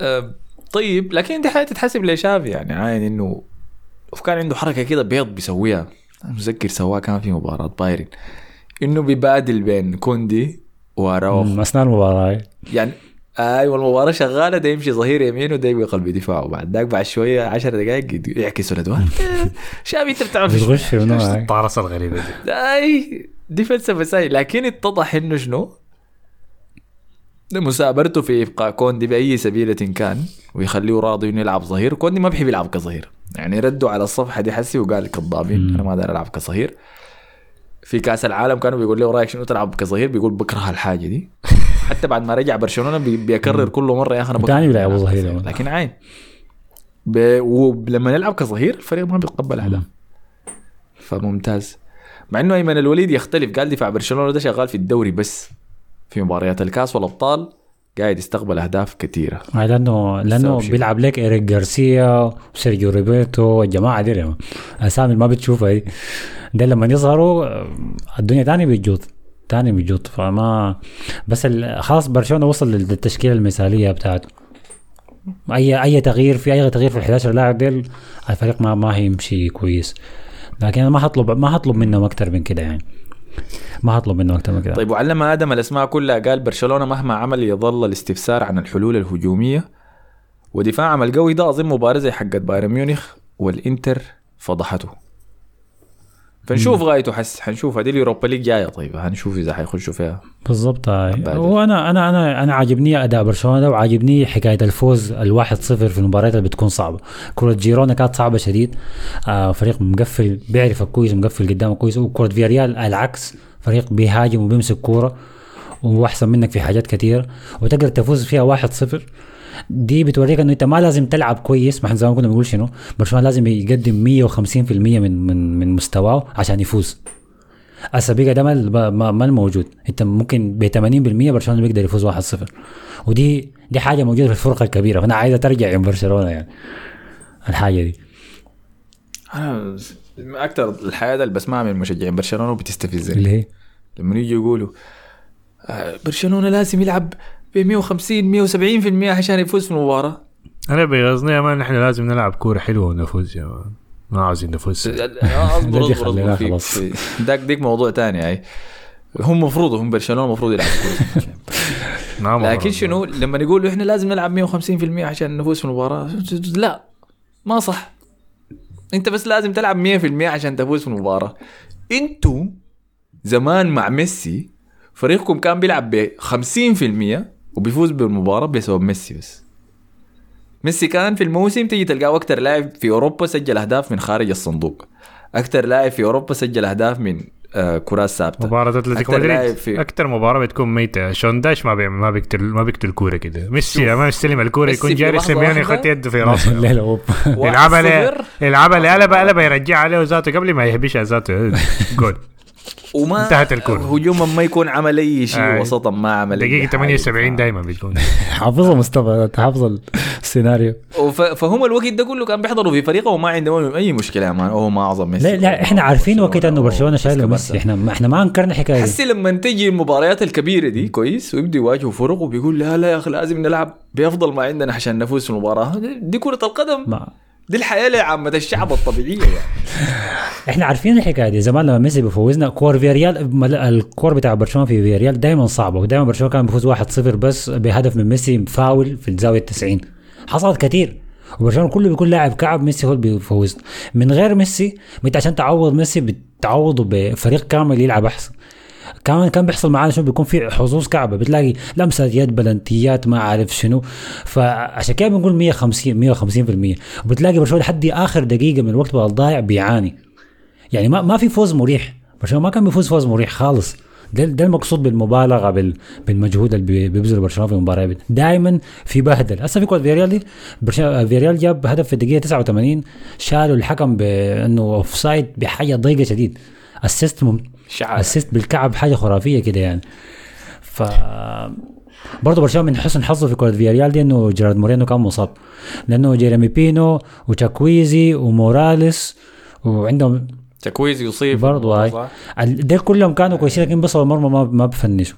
أليكس ريسبيرلا برضه, فجار مورينو ممتاز شديد قدام المرمى. حسن حظ برشلونة انه انه ما لعب.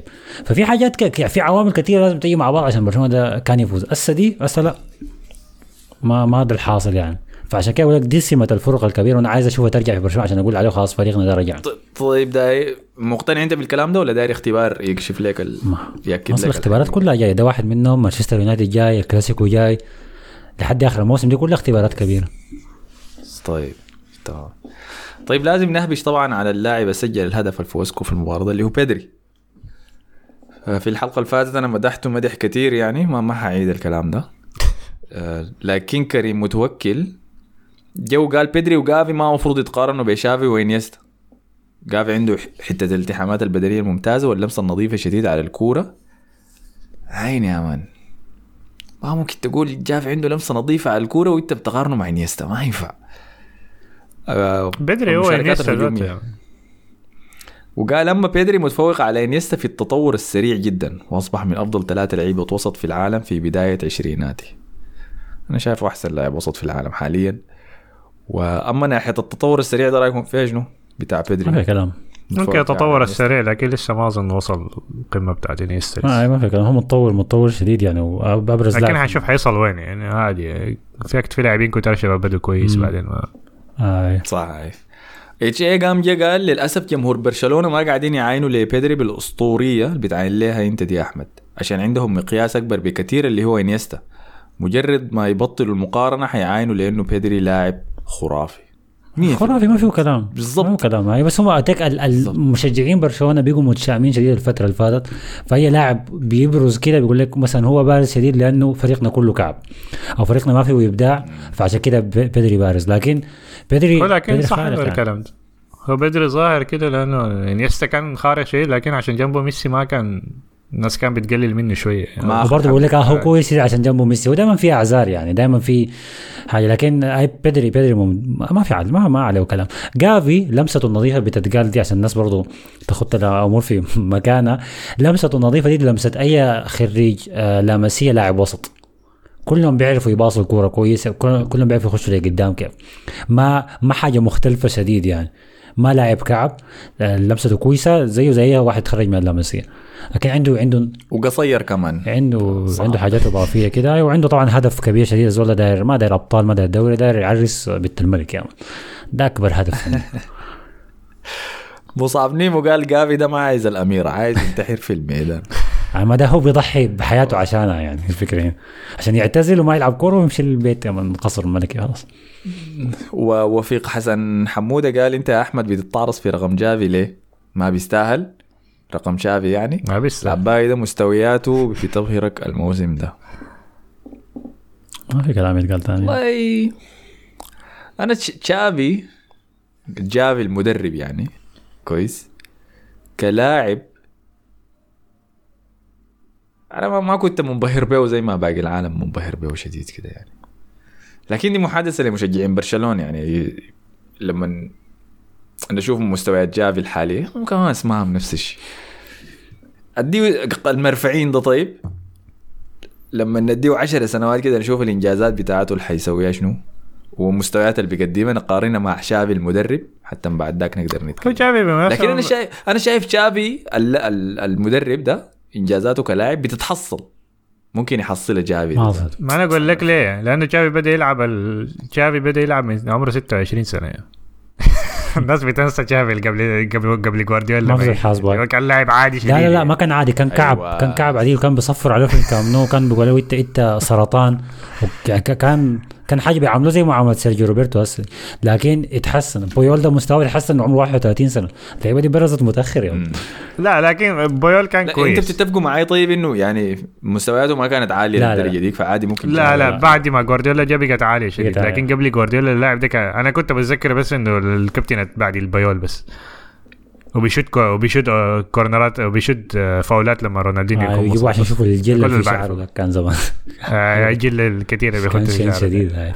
لكن لا مستويات مستويات جافي هسه كويس لانه بادي عمره ده ثمانية عشر سنه يا جماعه، ده كله الجوطه دي كلها ده ثمانية عشر سنه ده ممكن. لكن ما في جوطه، ما في انتوا عاملين الجوطه. لا لا في جوطه، الجوطه الحقيقيه لبيدري يا اخي. عمال جافي ده لاعب كويس، لكن يعني ما بس يعني لاعب كويس، لاعب كويس شديد، لاعب كويس بس يعني. لكن ما في مقارنه، بدري ده موهبه يعني. ما بدري خرافي، بدري خرافي شديد، ما ما ما صغير بدري خرافي شديد، ما الصغير اي حاجه ما ساكه، ما الصغير البدري ما الصغير ايوه هاي ده الغنم، غنم الجيل الجاي. احمد ده عنده زريبه ورا البيت بتاعه ده ماشي يعني ماشي. لكن ممكن أكتر لاعب يتأثر بمدرب واحد هو جافي يعني.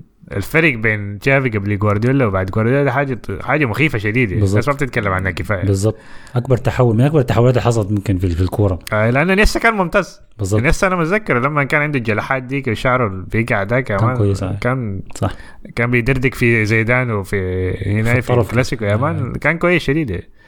لكن جافي ده كان كعبي آه كان بطل كان بطل كلام صح كلام سليم. طيب عشان نكمل موضوع بيدري ننتهي منه، فيجي واصل وقال مشكلتي الوحيدة مع بيدري إنه لمسته الأخيرة قدام الجون عايزها تكون لمسة سحرية آه ممكن ينفخ فيها وتخش، بس ما عارف أنا مشخصنا معاه يعني. أنت داير المثالية عديد كده آه لأنه عنده عنده كرة ضيعة قدام البيبيرينا، جاته الكرة عمل حركة كده سحب لك بيبيرينا بالمدافع يعني جو منطقة الجزاء يعني استعرض فيها، لكن ما ما خشت جون. فهو عنده اللمسه الاستعراضيه دي لكن ما كثيره شديد يعني ما ما كثيره شديد. نرجسي ولا ما نرجسي؟ لا بيحب الكره تجيو، بيحب انا الكره عندي انا الباص الاخر باص أنا ال... لكن يعني ما ما ببالغ فيها، ما ما ما سلبيه لحد هسه يعني ما في اي سلبيه. انا لازم اسمع لهم مقابله، ما بيقول شيء ما مقابله شنو تسمع لهم مقابله شنو بيقول لنا ريال مدريد يسالوه اي حته دي يلقى لهم ميكروفون واقع في الارض كده والله ريال مدريد رفضني فمشيت برشلونه. ايش زلانه بالحكايه دي توكسيك كمان.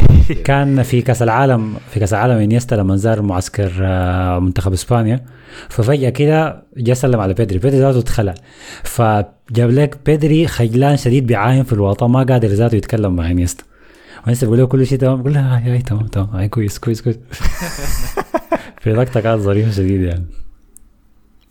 صغير استل شعره دائما. شرطة أحمد الفاضل قال أنا بيدري ده خلاص اقتنعت إنه أول ما يصل عمره ثلاثين حيكون استهلك.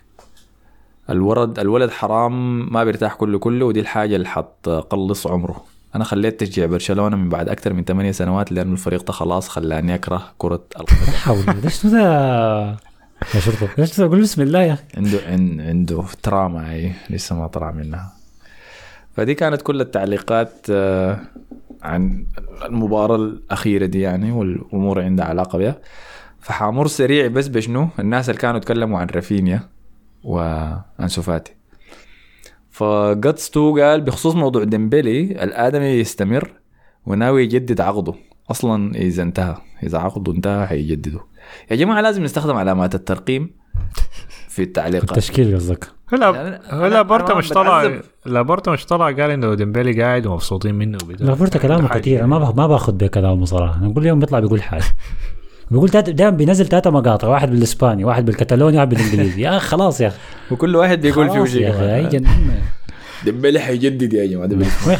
ديمبيلي ده حن حن لا بورتا ده مما مما حضن المانيكن ذاك اللي ملبس فيه ميسي، قال لي انا هديك عرض انا من يوم وقع من عيني وباسو والله ياخذ اكبر تمثيليه يا ولد رخيصه كانت وطوالي خارجه في نفس الصف طوالي خارجه بس لما هو هو اعلامي هو زول ده بيحب الاعلام. فقط واصل قال أضيف إنه ديمبيلي مستواه جيد في الجهة اليسرى، وإذا شافي بيختار واحد منهم بيختار ديمبيلي وهو مغمض مستحيل يفرط فيه. طيب جيان قال بالنسبة لرافينيا هو إيجابي أكثر من القنبلة الموقوتة. عثمان عنده التمرير الحاسمة أهم من الشو والمراوغة، مزيد من الثقة وحنشوف شكل تاني وأداء مختلف من رافينيا. إم بي إكس قال موضوع رافينيا أتوقع إنه لاعب من نوعية اللاعبين النجم الوحيد في الفريق، زي مبابي. إذا أنت داير تشوف أفضل نسخة من مبابي خليه مع عشر خشبات وشوف مستواه. نفس الشيء رافينيا. رافينيا كان كيف المباراة دي؟ كان كعب كان كعب يعني. هو عمل عمل كم تمريرة كويسة. آه جاته فرصة قدام الجون قرر يشوتها باليمين بدل الشمال, ممكن نتسرع فيها شويتين. لكن مثلا من ناحية إحصائيات أخذ آه أسوأ إحصائية في الملعب, أخذ ثلاثة فاصلة خمسة من عشرة. حولها من عشرة. آه. دي حاجة كعبة شديد يعني. فالحاجة اللي حسبت عليه كويس في الكرة دي, أنا حسيت إنه لما برشلونة يلعب بحكاية الأربعة لعيبة وسط مهمة الجناح اللي هو بيكون ديمبيلي أو رافينيا أنه يتحركوا كتير يعني في الجهتين, ما يثبت بس على الجهة اليمين. ديمبلي بلاقيه بس ثابت في جهة واحدة, رافينيا لاحظت أنه بيمشي من اليمين للشمال, يعني بيتحرك مع ليفاندوفسكي كتير, ودي دي أنا هديه له تحركه من غير كورة كويس. لكن في في حاجة في ستيل في لسه حاجة ناقصة يعني, في حاجة ناقصة في الكورة دي. فايا طيب أنسو فاتي منتج فضل قال ما تظلموا أنسو فاتي, أدوا شوية وقت بس. زي فينيسيوس كان بيقدم أداء كعب وبعد ذاك بيقدم أداءات كويسة. أنا نفسي قال أنا نفسي أشوف جماهير برشلونة في الاستاد بتشجع اللاعب رغم أخطائه زي جماهير أرسنال مع سليبة. رأيك شنو بالكلام ده؟ أنسو فاتي هرب مما جبت سيرته إنه يخش العنقريب من يوم ما لعب أساسيا من الكورة ديك. حسب انتوها ما زي شغال دكة بس يا مال أربع نجوم قال خليني أكمل. آه بالدكة. لا أنسو فاتي جماهير برشلونة بتحبه شديد بالمناسبة, ما في زول راضي على الحاجة اللي بيحصل معاه يعني, وبدعمه بدعمه بصفقه له في الكامب نو كل شيء يعني. آه أنا شفته كان ال... كانت الماركة الماركة مدريدية. آه مدريدية آه اسم مدريدية. الثانية إيس إيس برضو مدريدية. آه. سبورت وموندو ديبورتيفو ديل كاتالونيات. آه معناها خلاص دي ده الإعلام المدريدي اللي قال كده. آه. فكان جاب واحد كده يمكن صحفي ما متذكر اسمه شنو, قال إنه زمان رقم عشرة في برشلونة صعب إنك تلقاه في الستور لأنه كان بيتباع دائما بسبب ميسي. قال حسي أكتر فنانة موجودة في المتجر ما قاعد تتباع رقم عشرة. وقال من المشجعين ده بيطبعوا أسامي اللعيبة في الفلينة بورا, فقال إنه لو داير تطبع اسم فاتي في الفلينة بالورا ما بيقدر يطبعوا لك لأنه مرة وقت طويل من آخر مرة أصلا زول طلبوا منهم فوقفوا إنه يجهزوا. ده قاسي شديد درجة دي الوضع قاسي شديد. فطيب أهم بالنسبة اللي قلت لي تم سحبي أنسو فاتي من الأضواء. آه. يعني دخلوا ورا الكواليس دي حركة سانشو دايرين يسفروا يتمرن هنا مع الأسود. والله أنا ما أعرف ما أعرف الفكرة شنو. أصل الكورة دي دخل في الرانتوريس كبديل ما دخل أنسو فاتي, ما عارف ده سنه يعني زمان بداية الموسم قلت ده سنه عشان يصابته هسه مستوى واقع, نفسيته باين على كعبة شديد. ممكن بطولة الكاس هي البطولة اللي ماشية معه كويس لحد هسه, كل ما بيلعب بيكون مؤثر. لكن لاعب صغير عادي زي ما طلع فجأة بشكل قوي وجا واقع ممكن يطلع تاني. اهم حاجة المفروض يمرق من الفريق فترات ما يكون في ضغط يجي راجع تاني. فهم بس موسم ما كويس تاني له. انا شايف انا شايف لحد هسه شافي تعامله مع اللعيبة وغرفة الملابس كويسة, دي من حياتنا ما قاعد نجيب سيرات لحد هسه يعني. تعامله مع اللعيبه كويس يعني, مثلا حصلت مشكله منفس ديفاي وبيلارينا لو ما قاعدين يلعبوا وكده مرقهم بالراحه من غير ما تحصل اي جوطه يعني, بالراحه جماعه ما اتخارج منه. آه سوفاتي عنده مشاكل كتير هسه عادي, ممكن حكايه كانت تقلب يعني, وليه ما بتلاعبه وليه ما عارفين لاعب رقم عشرة. لكن اجوبته في التمريرات الصحفيه كويسه, كلامه مع اللعيبه باين عليه كويس, فتحسب تحسب لتشافي اكثر من شيء فعلا. بس يبطل موضوع الاستثارة الجنسية في الكلاسيكو ده خلاص. طيب مباراتكم الجاية مانشستر يونايتد يوروبا ليج. محمد مختار قال لك الذهاب في الكامب نو في المباراة الأولى, ومصطفى الحسني قال لك الذهاب في الكامب نو يا باشمهندس حسن. وأنا شايف مانشستر قادر على هزيمة برشلونة, وشايف بيدرو واقع في الخور بيبكي. الخور ده الحفرة الخور اللي حوالين لكن في الكامب نو غلطية الملعب حقه ما نخور. أنا معناه حيبتشولك هناك. أنا كنت آه أنا كنت قال إنه كاسيميرو ما حيلعب, لكن كاسيميرو عشان موقف في الدوري فأكيد حيلعب. أيوة جاي مستريح. وقال ملامح كاسيميرو البريئة اللي بنشوفه اللي بنشوفها لما نركب له لاعب. فهتوقعك المباراة دي؟ والله متوتر والله. كرة توقيتها فيه حاجات كتيرة يعني, الفريقين مرة كرة كويسة مرة كرة ما كويسة, وفي غيابات ممكن تكون بدأ سريعة. كورة زي دي عايز اشوف فيها ديمبلي اكتر من اي حاجه. تخيل كورة زي دي كنت عايز اشوف فيها ديمبيلي. ديمبيلي ضد لوك شو مواجهة كويسة. آه كنت عايز اشوف فيها ديمبيلي. حاسس انه عشوائية ديمبيلي ممكن تعملها يعني. آه لكن لوك شو بيعاني ضد الأجنحة المهارين, بيعاني شديد معهم يعني. شفت المرفعين ضد برونو فرنانديز المباراة موجهة عشوائية. دي دي اللي أنا حجيب فيه شرح وبس قاعد عشان أتفرج فيها يعني. شفتها عشوائية عشان أشوف الاثنين ديل ضد بعض, كاسميرو ضد برونو. الكرة دي الكرة دي هيكون فيها كمية احتجاجات للحكم حاجة ما طبيعية. شفتها بيكا ليساندرو مارتينيز ضد لا ليساندرو مارتينيز ما هيلعب الأولى, فغالبا حتكون ماغواير. معناه لوك شوقل بدفاع, لو لوك شوقل بدفاع معناه ملاسيا ضد ديمبلي. لا ماغواير لعب ضد ليدز احتمال يلعب. مستحيل يلعب مستحيل. فاران حصل له شيء انه مصاب, ما عارف اسني مرتين. انا عارف انت مراقبه يا مان, اسني عشر مرات يا مان الا تساله هو ذاته تشوف. والله انا خايف من كاسيميرو ده يا مان, بيعرف بيعرف نجيب لك كوره كويس. كمان فاران حيلعب لأنه ريحوا آخر مباراة إذا ما عمل حركاته دي.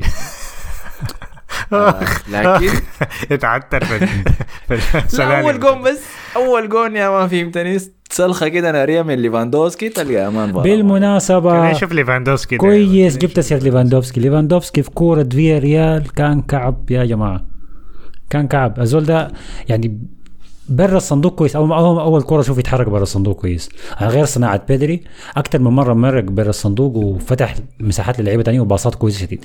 لكن الكرة البسيطة جاته وانفرد فيها على الحارس بشوتة وهو جنعان يعني, بشوتة خاصة إنه أداء واجب. أنا شوت الكرة بأقوى حاجة عندي نبلتها زي ما بقول, لكن بس ما ما بتركيز, ما في الزاوية, ما ما عارف ما عارف شنو ما عارف شنو وفدي مباراة كبيرة جاية. أصلاً مباراة فياريال دي كبيرة, مباراة ما هي يعني فإذا أنت أداءك فيها كده ما مشكلة. حاجة حاجة الدوري الإسباني دي أنا ما بركز لك فيها يعني. الهدف آه ما أنت أنت ما بدي الدوري حقه. أنت فياريال ده بيجي مرضيكم في في الأوروبا ليج, لكن الدوري الإسباني ما ما فرق كبير, ما فرق مهم. أنا مش كده, أنا قاعد أنا قاعد أركز له. ما ضيعت فياريال وما دخلت فياريال. آه ما دل ما ما مشكلة, قلت لك دي أنا مشيت عليه ولا ولا سهلوا فيها ذاته كويس.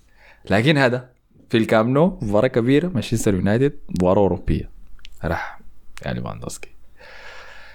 تاني في منو المواجهات اللي حتكون ظريفة في المباراة دي؟ الوسط حتكون شديدة برضو, إنه نشوف لأنه الوسط الجديد بتاع برشلونة ده بيعتمد على القوة الجسدية أكتر. فالثلاثة بيدري جافي واسمه منو الثالث ده ديونج. وسط برشلونة أحسن لأنه وسط مانشستر ما, ما أيوة بالضبط ما كامل بالضبط. لكن شنو وسط تن هاك ده ذاته لا لا يستهان به لما يكون بس كاسميرو موجود فيه. أيوة إريكسون, لكن إريكسون ما قاعد برضه. إريكسون ما فيش, فحيخش سابليتسر ده فقوة جسدية جسمانية زيادة. إذا ما شفنا طيب الذكر فريد كمان موجود. تاني عندك منو راشفورد كويس ضد أحسن دفاع في الدوري الإسباني صح. راشفورد ضد أراوخو مثلا يعني هيكون كويس. لو راشفورد مسك الحتة بتاعت لو نطرف على الشمال شوية قدام كوندي مصيبة, انتهينا احنا خلاص. أنا أنت شايف أنت شايف المهم شايف حيتألق من يمين ووغورست بها يا أخي ليه؟ ما عارف حاسيو حاسيو المهاجمين العشوائيين دي اللي بيلعبوا في المباراة دي كويس, ما عارف ليه والله. حاسيو يلعب كويس ما عارف ممكن تحصل يا سلام يا أخي. خدت على كريستنسن ولا واحد انتظروا أنا أي. فدي كان كل شيء. هاي أنت عندك توقع المباراة؟ أتوقع برشلونة يفوز اثنين واحد في الكامب نو. الله ظريف تمام. فدي كان كل التعليقات عن برشلونة. اكتبوا لنا تعليقاتكم تحت متوقعين منو حيفوز في المباراة.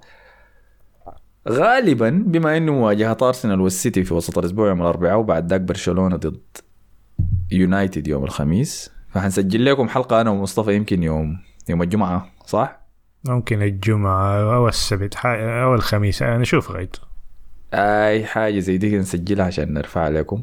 حسن حيكون مسافر فهنكون فيها أنا ومصطفى بس, لكن حتكون شديدة إن شاء الله, تكون جولة كده فاخرة. فدي كان كل التعليقات عن برشلونة. حامر على باقي تعليقاتكم كده سريع كويس, وأنا حقرأ التعليق إذا أنتوا عندكم رد عليه, وأنتوا واحد منكم الاثنين بس قولوا طوال ها.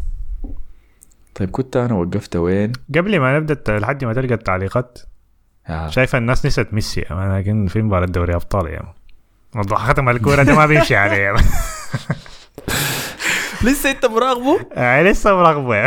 خليه يا اخي، هو قالوا احتمال ما يلعب ذاته كرة الابطال بتاعته، قاعد في التشكيله يا زلمه. شنو ما والله في كلام، هو امبابي قاعد، هو امبابي قاعدين يا زلمه، في كلام قالوا انه ممكن ما يلعبوا.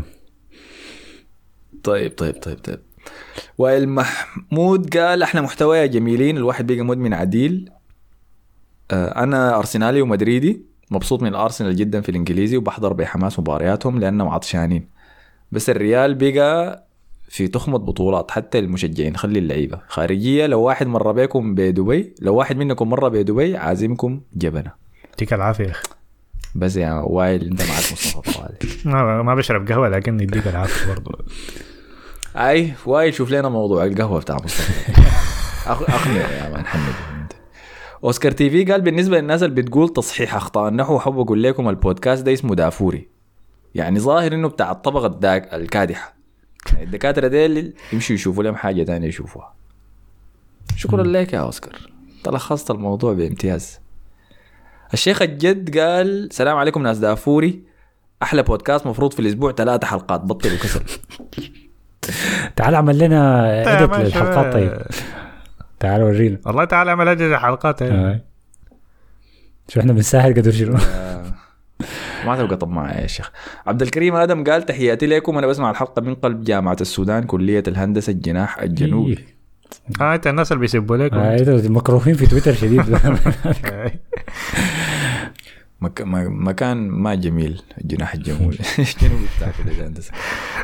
لكن شاوت اوت عبد الكريم يا اخي.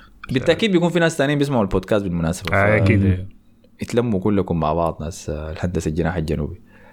حيدر كوكاب قال الحلانة من قصة النحو والقواعد يحلنا من ونسة الأمهات في بيت الأرستي، ولا دي دكتور ولا دي مهندس ولا دي مع البودكاست ولا دي مغترب.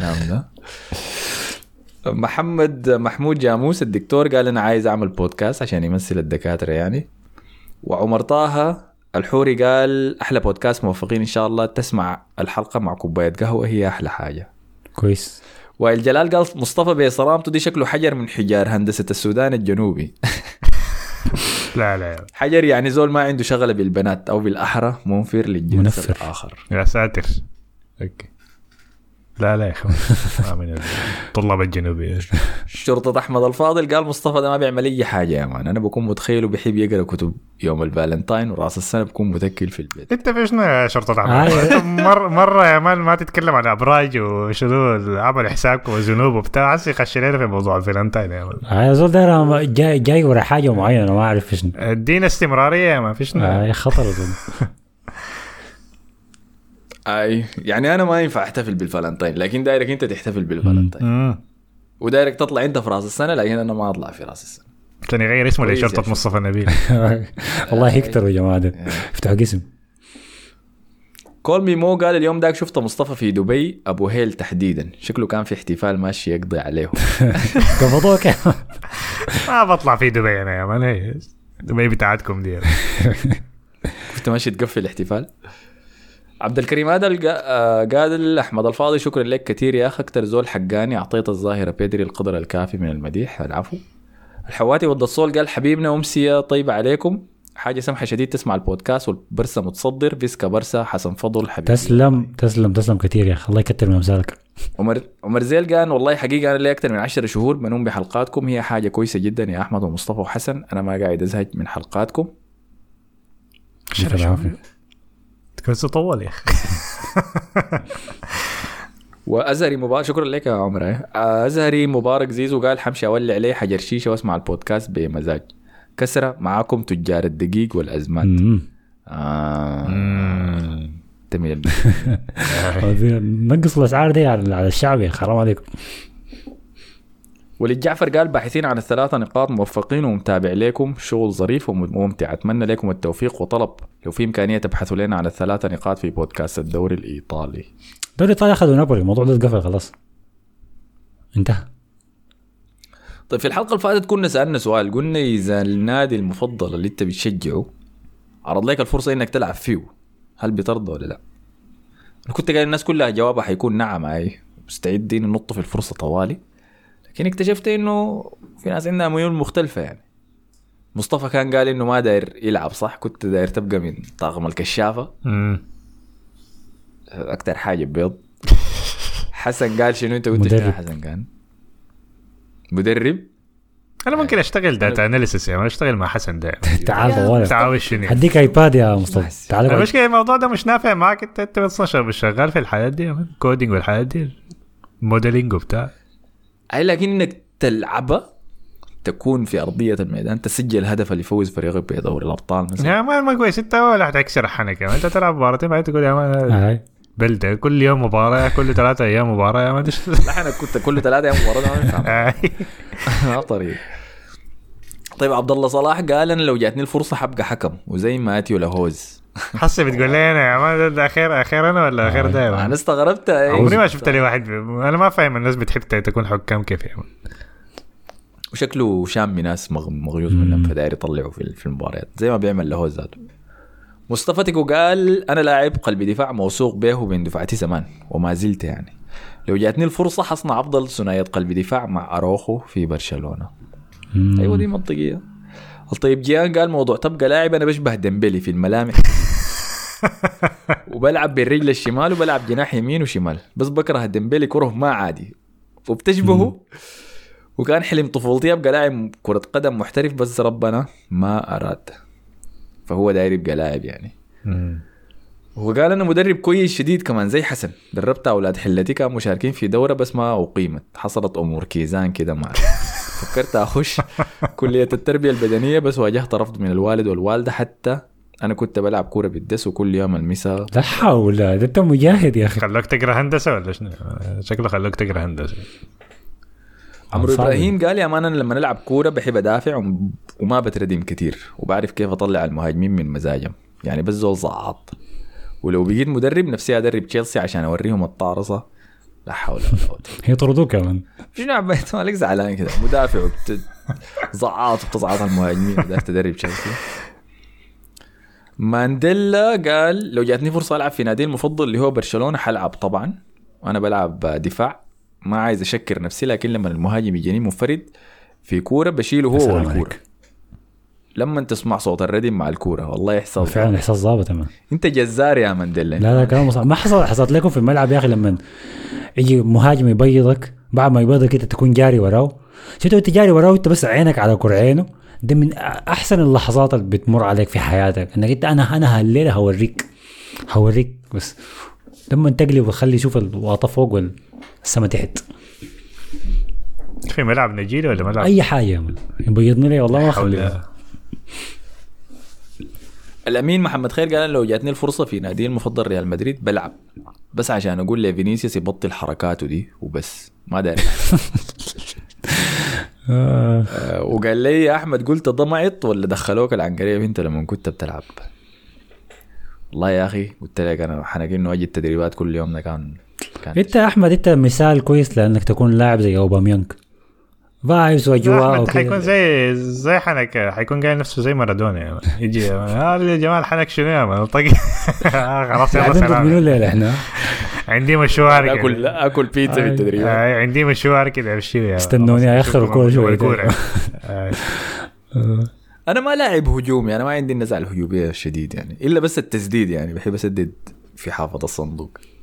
انت ما عندك النزعه الاحترافيه ذاتها بتاعت الكوره يعني, ما عندك مواعيد ما زي بارتي زي بوسكتس. بوسكتس هو لاعبي المفضل يعني. بوسكتس لاعبك المفضل في المركز ده ما بيشوت, لكن بوسكتس دي دي الميزه بتاعته فوق. انت تطور انت تطور الجديد لبوسكتس النيجاتيف يا مان بتاع نيجاتيف بوسكتس العكسيه من بوسكتس, ما بعرف الفاصل لكن بشوت. طيب آخر تعليقات حمر عليها سريع كده بس قبل ما نقفل عشان أتأكد إنه شنو أي زول أخذ وقت كتب تعليق نشكره نقرأ تعليقه يعني. سامر جلال قال حبيبي يا مصطفى بسيطة وعافية, والشيخ أحمد أنت صوتك زي الغنم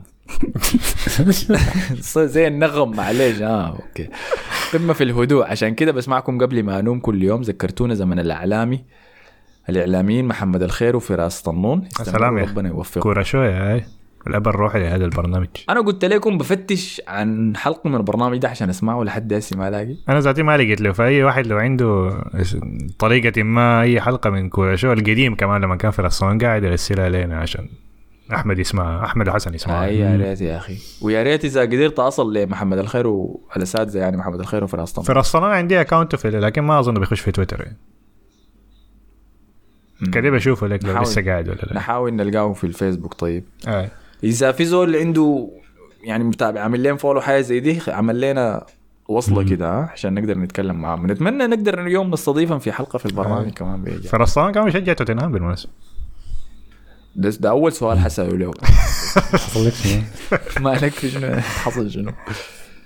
آه، توم قال انا سمعت مره مصطفى قال انه شغال في موقع وشاف ارتيتا في فندق جنب الموقع، إذن هو مهندس مدني. وأحمد ده شكله برمجيات لأنه يبدو لي مهتم بالتقنية. حسن المهندسين بيعملوا شنو في إسبانيا بالله؟ أنا مهندس جودة مياه فكنت قرب قرب لكن آه. أحمد مزبل قال أسي دي فرصة مناسبة لي كدكتور غانج يقدر يصرح ويقول لكم هوي مالكم. هم في كمية يا أحمد بس مدسين يعني، عارف الدكاترة جبناء. لحظة. مجاهد طه قال شباب عايزين حلقة أسبوعية عن ملخصات الدوريات الخمسة الكبرى. أي أنا من الناس البيزنس. طيب أنا عايز اثنين قاعدين نجازيفهم بالعافية. ها ومصطفى تيكو قال بعدين أنتوا يا حسن وأحمد مصطفى فيكم مشروع ضابط للمستقبل، افتحوا لكم أكاديمية كرة قدم للسودانيين وطلعوا مواهب من السودان للعالم، وبالمرة كل واحد يلقى فرصة يمارس الحاجة اللي بيحبها. صعبة شديد يا مان. رايكم شنو الكلام ده؟ انت تلعب يا احمد يعني تطلع شباب لعبك معاهم يا مان عجوز كده. ومامي حقق حلمك. كنا فابينيو فابينيو والله نفتح اكاديميه دي شغاله يا مان. حسن يتدرب معاك يدربك كمان يا مان. تلعب ارتكاز بيفت مقلوب. لا رايكم شنو في حاجه؟ انتوا عارفين السودان ما فيه ثقافه التدرج الاعمار والله ما في دي. امم ما في يعني. فما ما في حاجه اسمها تحت الأربعتاشر تحت. طبعا اللاعبين دي بيجيوا شنو من الحله يعني. مم. يا مان بس جاهز بس. عندك شنو ثابت ما تعال يا. ودي هي الحاجات السيئه يعني الضاره كره القدم السودانيه وضاره المنتخب السوداني. الاكاديميه دي بتفيد المجتمع كله، الناس الشباب ده بيلقوا حته يقضوا فيها وقت وبعدها بيضمنوا مستقبلهم لقدام كمان.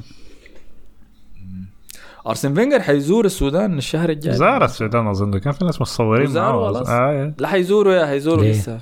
لو زاروا حيكون حنشوف الصور. لبسوا جلابية. أرسنال في السودان ما يقصروا. آه لبسوا جلابية. لا الجلابية ما ما. ينرايد. لبسوا جلابية ما عندها جيوب بس لا دخل يدك فتش في الجيب ما لقى.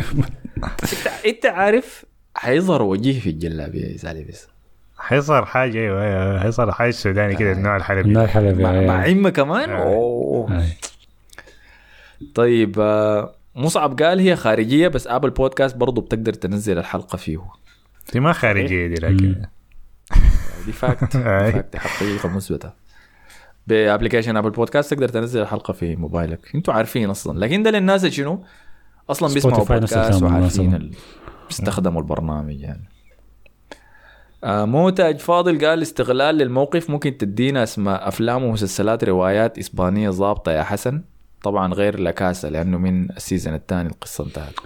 هاي في في في مسلسلات إسبانية كويسة لكن ما في ما في حاجة والله جاية في بالي هسه يعني إلا دلالة دلالة ذكري. حسيت تقول لهم حاجة ويكون فيها مشهد ما بالضبط. أنا قاعد أفلتر أنا قاعد أفلتر هسه ما أنا بأديك يا مو مسلسل أنا كنت أحضرته إسباني ممتاز اسمه كلوب دي كويربوز. حضرته انت يا حسن؟ شكله خ... ده شكله كعب هو اي اذا ما داير حيات خارجيات ما تحضره. فكلوب دي كويربوز فكرته انه آه نادي في المكسيك اذا ما خانتني ساكر اي اظن في المكسيك. فقصته انه الابو مالك النادي وبعد ذاك في الحلقه الاولى بيموت، هو كبير في السن فبيجيه ذبحه قلبيه بيموت، ملكية النادي بتنتقل لأولاده، ولده بيت، فالبيت بيت شاطرة قرية جامعة وقارية بيزنس وكده فممتازة في إدارة الأعمال، فدايرة تمسك إدارة النادي عشان تواصل فيه يعني. الولد زول يا مان بتاع فعاليات، حفلات، بنات، حاجات زي دي يعني. لكن الولد كان المفضل بتاع الأبو، فلما مات الولد قرر إنه داري يخلي النادي الصغير بتاع أبوه ده بيلعب في الدرجة الثانية وبينافس للصعود الدرجة الأولى، قال أنا داري أخليه ريال مدريد بتاع أمريكا اللاتينية. فبدأ يجوط الإدارة أما مشي يتعاقد مع شركات بيجاي، داير أوقع مع اللاعب نجم جالاكتيكو، داير أغير الاستاد، حاجة زي. فدي قصة المسلسل، مسلسل ممتاز لما بهناك، اسمه كلوب دي كويربوس، سي إل يو بي دي إي سي يو آر في إي إس، ده السبيلنج بتاع كويربوس، سي يو إي آر بي أو إس كويربوس. بس هاي هذا نادي الأجساد، مسلسل رائع عديل كده. أنا لما حضرته يلا، لكن من ألفين وستاشر ولا سبعتاشر أنا كنت حضرته، حضرت الموسم الأول والثاني، يمكن حسي واصل زيادة، فبنصحك به. حاجة زي تدلاسو كده ولا أي زي تدلاسو بس فيه خارجيات أكتر كتير، في حاجات ايتين بلس يعني. ما بس مثلا أول أول سوبر ستار بيوقع معه بيكون لاعب بيلاقيه في الحفلات، بيمشي حفلات في ميامي، البداية الصح يا مان. الله يصيبك. بيقوم بيتعاطوا مخدرات مع بعض يا مان، كوكايين الاثنين مع بعض، بيقول لي أنا عندي نادي بتاع تعال العب معي، بيقول له زيت، تبدأ قصة طمة الاثنين مع بعض. هل ذكرت مسلسل تنصحوا به؟ في في فيلم اسمه الأويو، آه بيتكلم عن سجن فيه طبقات كثيرة شديد، وكل انت في السجن بيتم بيوفر لك الاكل على حسب انت في طبقه. بعد ده اه ده كان قاعد في نتفليكس. اي بعد ذاك كل ما طبقتك اقل بيجيك اكل اقل، وفيه بيكون يعني في مشاهد قاسيه شويه اكتر من غيره، بيتكلم عن ال... ال... كيف انك تضحي بما اعرف شنو عشان تعيش، وفيه افكار بعيده شديد يعني سوداوي اكتر. انا تعجبني يعني اكتر من مسلسلات ثانيه معينه. مصطفى انت عندك واحد؟ لا لا لا اسباني ما عندي. طيب أه، تاني عندنا شنو برضو؟ منتج فضل قال تكلمونا عن الدوري الايطالي لكن قال شنو أه، حسي انا بقيت اشجع ارسنال من البودكاست لانه بحاول. اه كويس ظريف. أه، مجتبى احمد قال احمد انت شكلك بتلعب زي مروان في الليني، الله يجازيك مجتبى. طيب أخيرا وليس آخرا السؤال نقدر نختم به الحلقة. فكريم متوكل قال سؤال مهم جدا، انتوا تلاقيتوا وين؟ عشان من كلامكم شكلكم ما كنتوا بتعرفوا بعض من زمان. أنا وأحمد تلاقينا تقريبا من تويتر أول حاجة، أه هو كان بيعمل في بودكاست جبل النوتشل، أنا كنت بابع في بودكاست ثاني تراش برضو، أتفتش على بودكاستات دي أنا أجيب لنا خارجيات من هناك. فعملنا حلقة مع بعض كان في الوقت داك، بعدين طبعا عشان الاتصالات الصوتية هنا في الإمارات صعبة شوية، كان عليها لوك يعني، فالبودكاست كان صعب إنه نعمل يعني بفي بي إن، وكان بيقطع، كان كان طار، كان معطى كده. فبعدين تلاقينا في دبي تقريبا، وكان جه هناك زيارة، ده كان أول مرة ألاقيه يعني، آه والمرة الوحيدة لحد هسه. وبعدين تقريبا بعديها بكم شهر بدينا التسجيل بتاع البودكاست يعني. كنت كنت جيت دبي فكلمت مصطفى حكم معرفتنا يعني، اتلاقينا عزمني يا أخي، مشينا وين؟ مشينا محل برجر، مشينا محل برجر بعدين مشينا حتى كده ما في داعي. مع إنه مصطفى حس بيجي من شرطة الاحتفالات، لكن يوم ذاك وداني احتفال. المحل أنا ده أحاول أتذكر المطعم اللي مشيناه يا أخي، فايف جايز. فايف جايز أنا مشينا فايف جايز، الصراحة خيب الظن يا أخي، وكده ما كان فتح في قطر لسه فايف جايز، فجربته هناك طلع تعبان، فتح في قطر مش جربته في قطر برضو طلع تعبان. فتكلمنا تونسنا في حياة كتيرة يعني وكده. واحدة من الأفكار اللي قال لي مصطفى، قال لي يا أخي طبعا ساحة البودكاست السوداني أول شيء ميتة يعني ما في ما في شيء، وقال لي بيكون شديد لو عملنا بودكاست بتاع كورة، لكن بيت بيتناول المواضيع بطريقة عفوية، وزي ما أنتوا وصفتوه كان وصفوا منو فيكم يا أخي الله يا صالون الكورة. أيوة قالوا إنه زي زي الصالون، زي أنت مشي الحلاق تسمع الناس يتونس عن الكورة، طريقة عفوية بسيطة ظريفة. فعجبتني الفكرة شديد، قلت يا أخي والله تعرف أروح قدام، خلي الموسم يبدأ ونبدأ نسجله مع بعض. فدي كانت قصة بداية دافوري يعني. بعد هو الفكره. لكن اظن الاول حلقه كانت احمد كان زهجان من لوكاكو ولا حاجه كده آه. اللي اسمع سجل الحلقه اللي ايوه شكرا لوكاكو لما كان مع مانشستر فجاه صح رسلت لك قلت لك يا انا راح لوكاكو ده ما قاعد يرسل وكده. كان لوكاكو مهاجم مانشستر يونايتد وانتوا عارفين انا شايف اهم شخصيه في اي مهاجم انه يكون نرجسي. ف حساس. واحده من متطلبات النرجسيه هي انك تكون بارد عاطفيا ولوكاكو ليس بارد عاطفيا هو حساس جدا. فانا زهقت منه من تصرفاته والمشاكل اللي كان حاصله له في مانشستر يونايتد. طبعا مورينيو كان بيحميه وبعامله كان مطيف له، بقيه اللعيبه بيكرهوه، كل مره يطلع بتصريح صحفي مقابلات حركاته دي يعني. فقلت له مصطفى راح نسجل حلقه اولى لكن كانت الموضوع صعب يعني زي وقتها في الامارات كان الاتصالات الاونلاين فيها مشاكل كثيره. ده كان ده كان قبل اظن ما يتلاقى ذاته يعني. ايوه اي كنا كان نحاول ايوه الكورونا جات بعد ده قاموا فتحوا الزوم وباقي الحاجات دي فيك الموضوع اسهل. فقمت كلمت واحد صاحبي اسمه آه حكيم اذا قدرتوا تلقوا الحلقه دي يعني انا ما اعرف قاعده وين حسي.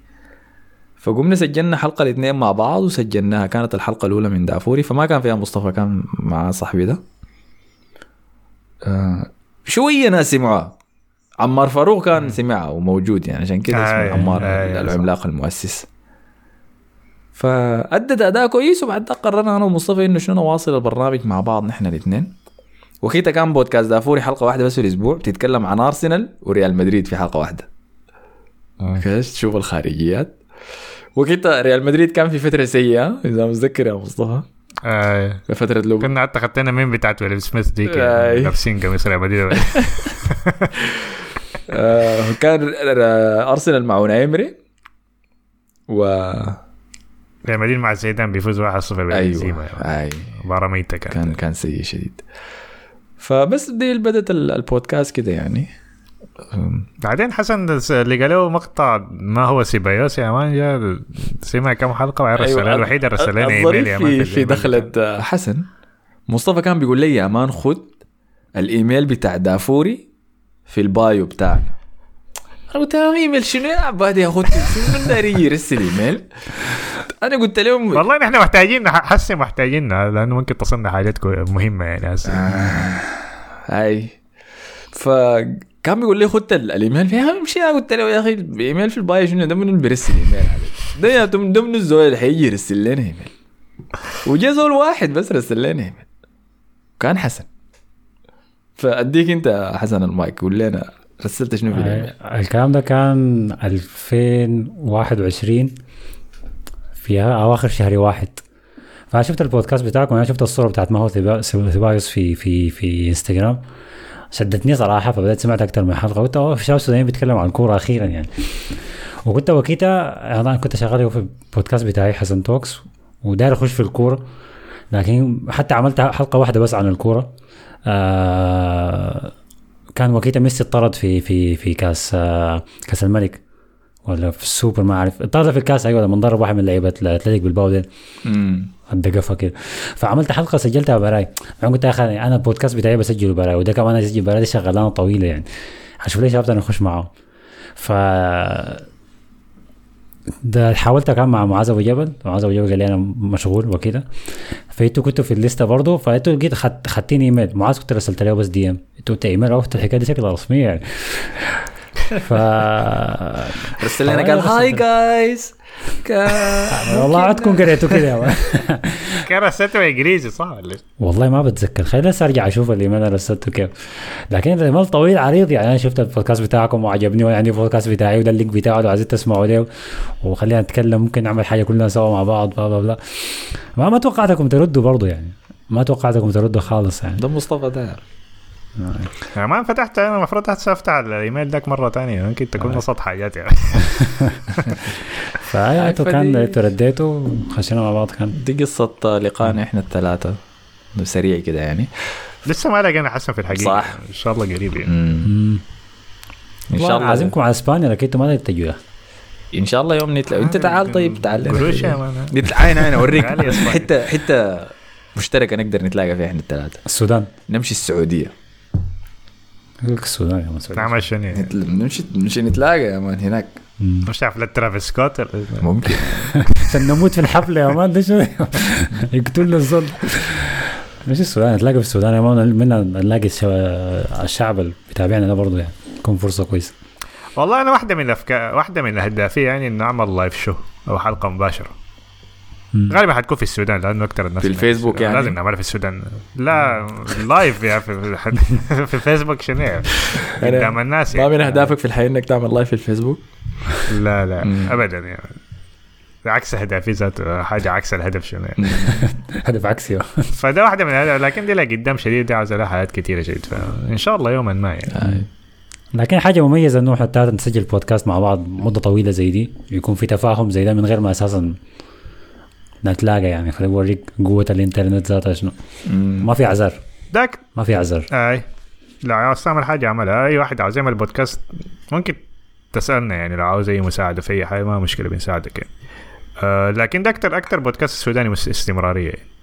ممكن ما يكون أكبر بودكاست مع إنه يظن هو أكبر بودكاست السوداني لكن ده أكتر بودكاست استمرارية يعني. بالضبط أنا بذكر الوحيد ممكن يكون هو بتاع بودكاست سارة وصاحبتها سارة داك لكن داك ما أعرف احتمال أخذوا بريك في النص فداك أظن أكتر بودكاست مستمر يعني عنده استمرارية في السودان كله يعني.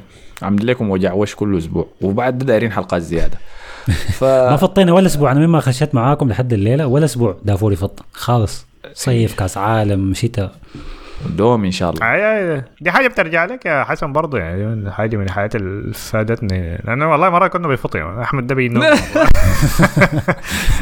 ايوه سيرنا يا مصطفى الله يا سعد فضايح اي فلكن انتوا اهم ناس طبعا في البرنامج انتوا المستمعين بتساعدونا في كل مكان وبتنشروا الحلقات في كل مكان بتعملوا لنا لايك وبتخطوا تعليقات ها فانتوا فرد انتوا العضو الرابع في في البودكاست ده. فعن النقطه دي خلاص غطينا كل شيء. المستمعين الغير سودانيين قلنا لكم ما تقولوا عبادي وما تقولوا يا زول كويس الا اذا معك واحد صاحبك سوداني بعد ده قول لي بقيه الناس كده عادي يعني طيب عشان هو يشيل وش القباحه. تعرف شنو ملخص الحلقه دي؟ حسن شايف انه برشلونه حيغلب يونايتد في في المباراه الاولى. ليفاندوفسكي مراقبينه. مصطفى شايف انه ريال مدريد هيكون في نص نهائي او نهائي الابطال. ايوه صحيح بالتاكيد. فدي المنتجات. وانا شايف انه بيدري ممكن انا شايف انه جافي اللاعب المرفعين ممكن عادي يتخطى اداءات جافي المدرب مع برشلونة. آه وشايف لكن بيدري ونيستا دي مسافة كبيرة يعني لكن بيدري عنده الوقت ممكن يخش وينافس فيها. فعن النقطة دي شكرا لكم لأي زول أخذ وقته سمع الوقت ده كله وصل لحد النقطة دي في الحلقة. شكرا لأي زول كتب تعليقات. شكرا لكل الناس بتدعم البرنامج في كل المنصات. دايرين نصل ألف لايك في الفيسبوك ها في صفحة الفيسبوك حقتنا فساعدونا ودعمونا هناك. شكرا لكم يا مصطفى وحسن. شكرا لكم. شكرا لكم انتوا على حسن استماعكم. نشوفكم في الحلقة الجاية. السلام عليكم. اسمع بودكاست دافوري على ساوند كلاود يا ناس.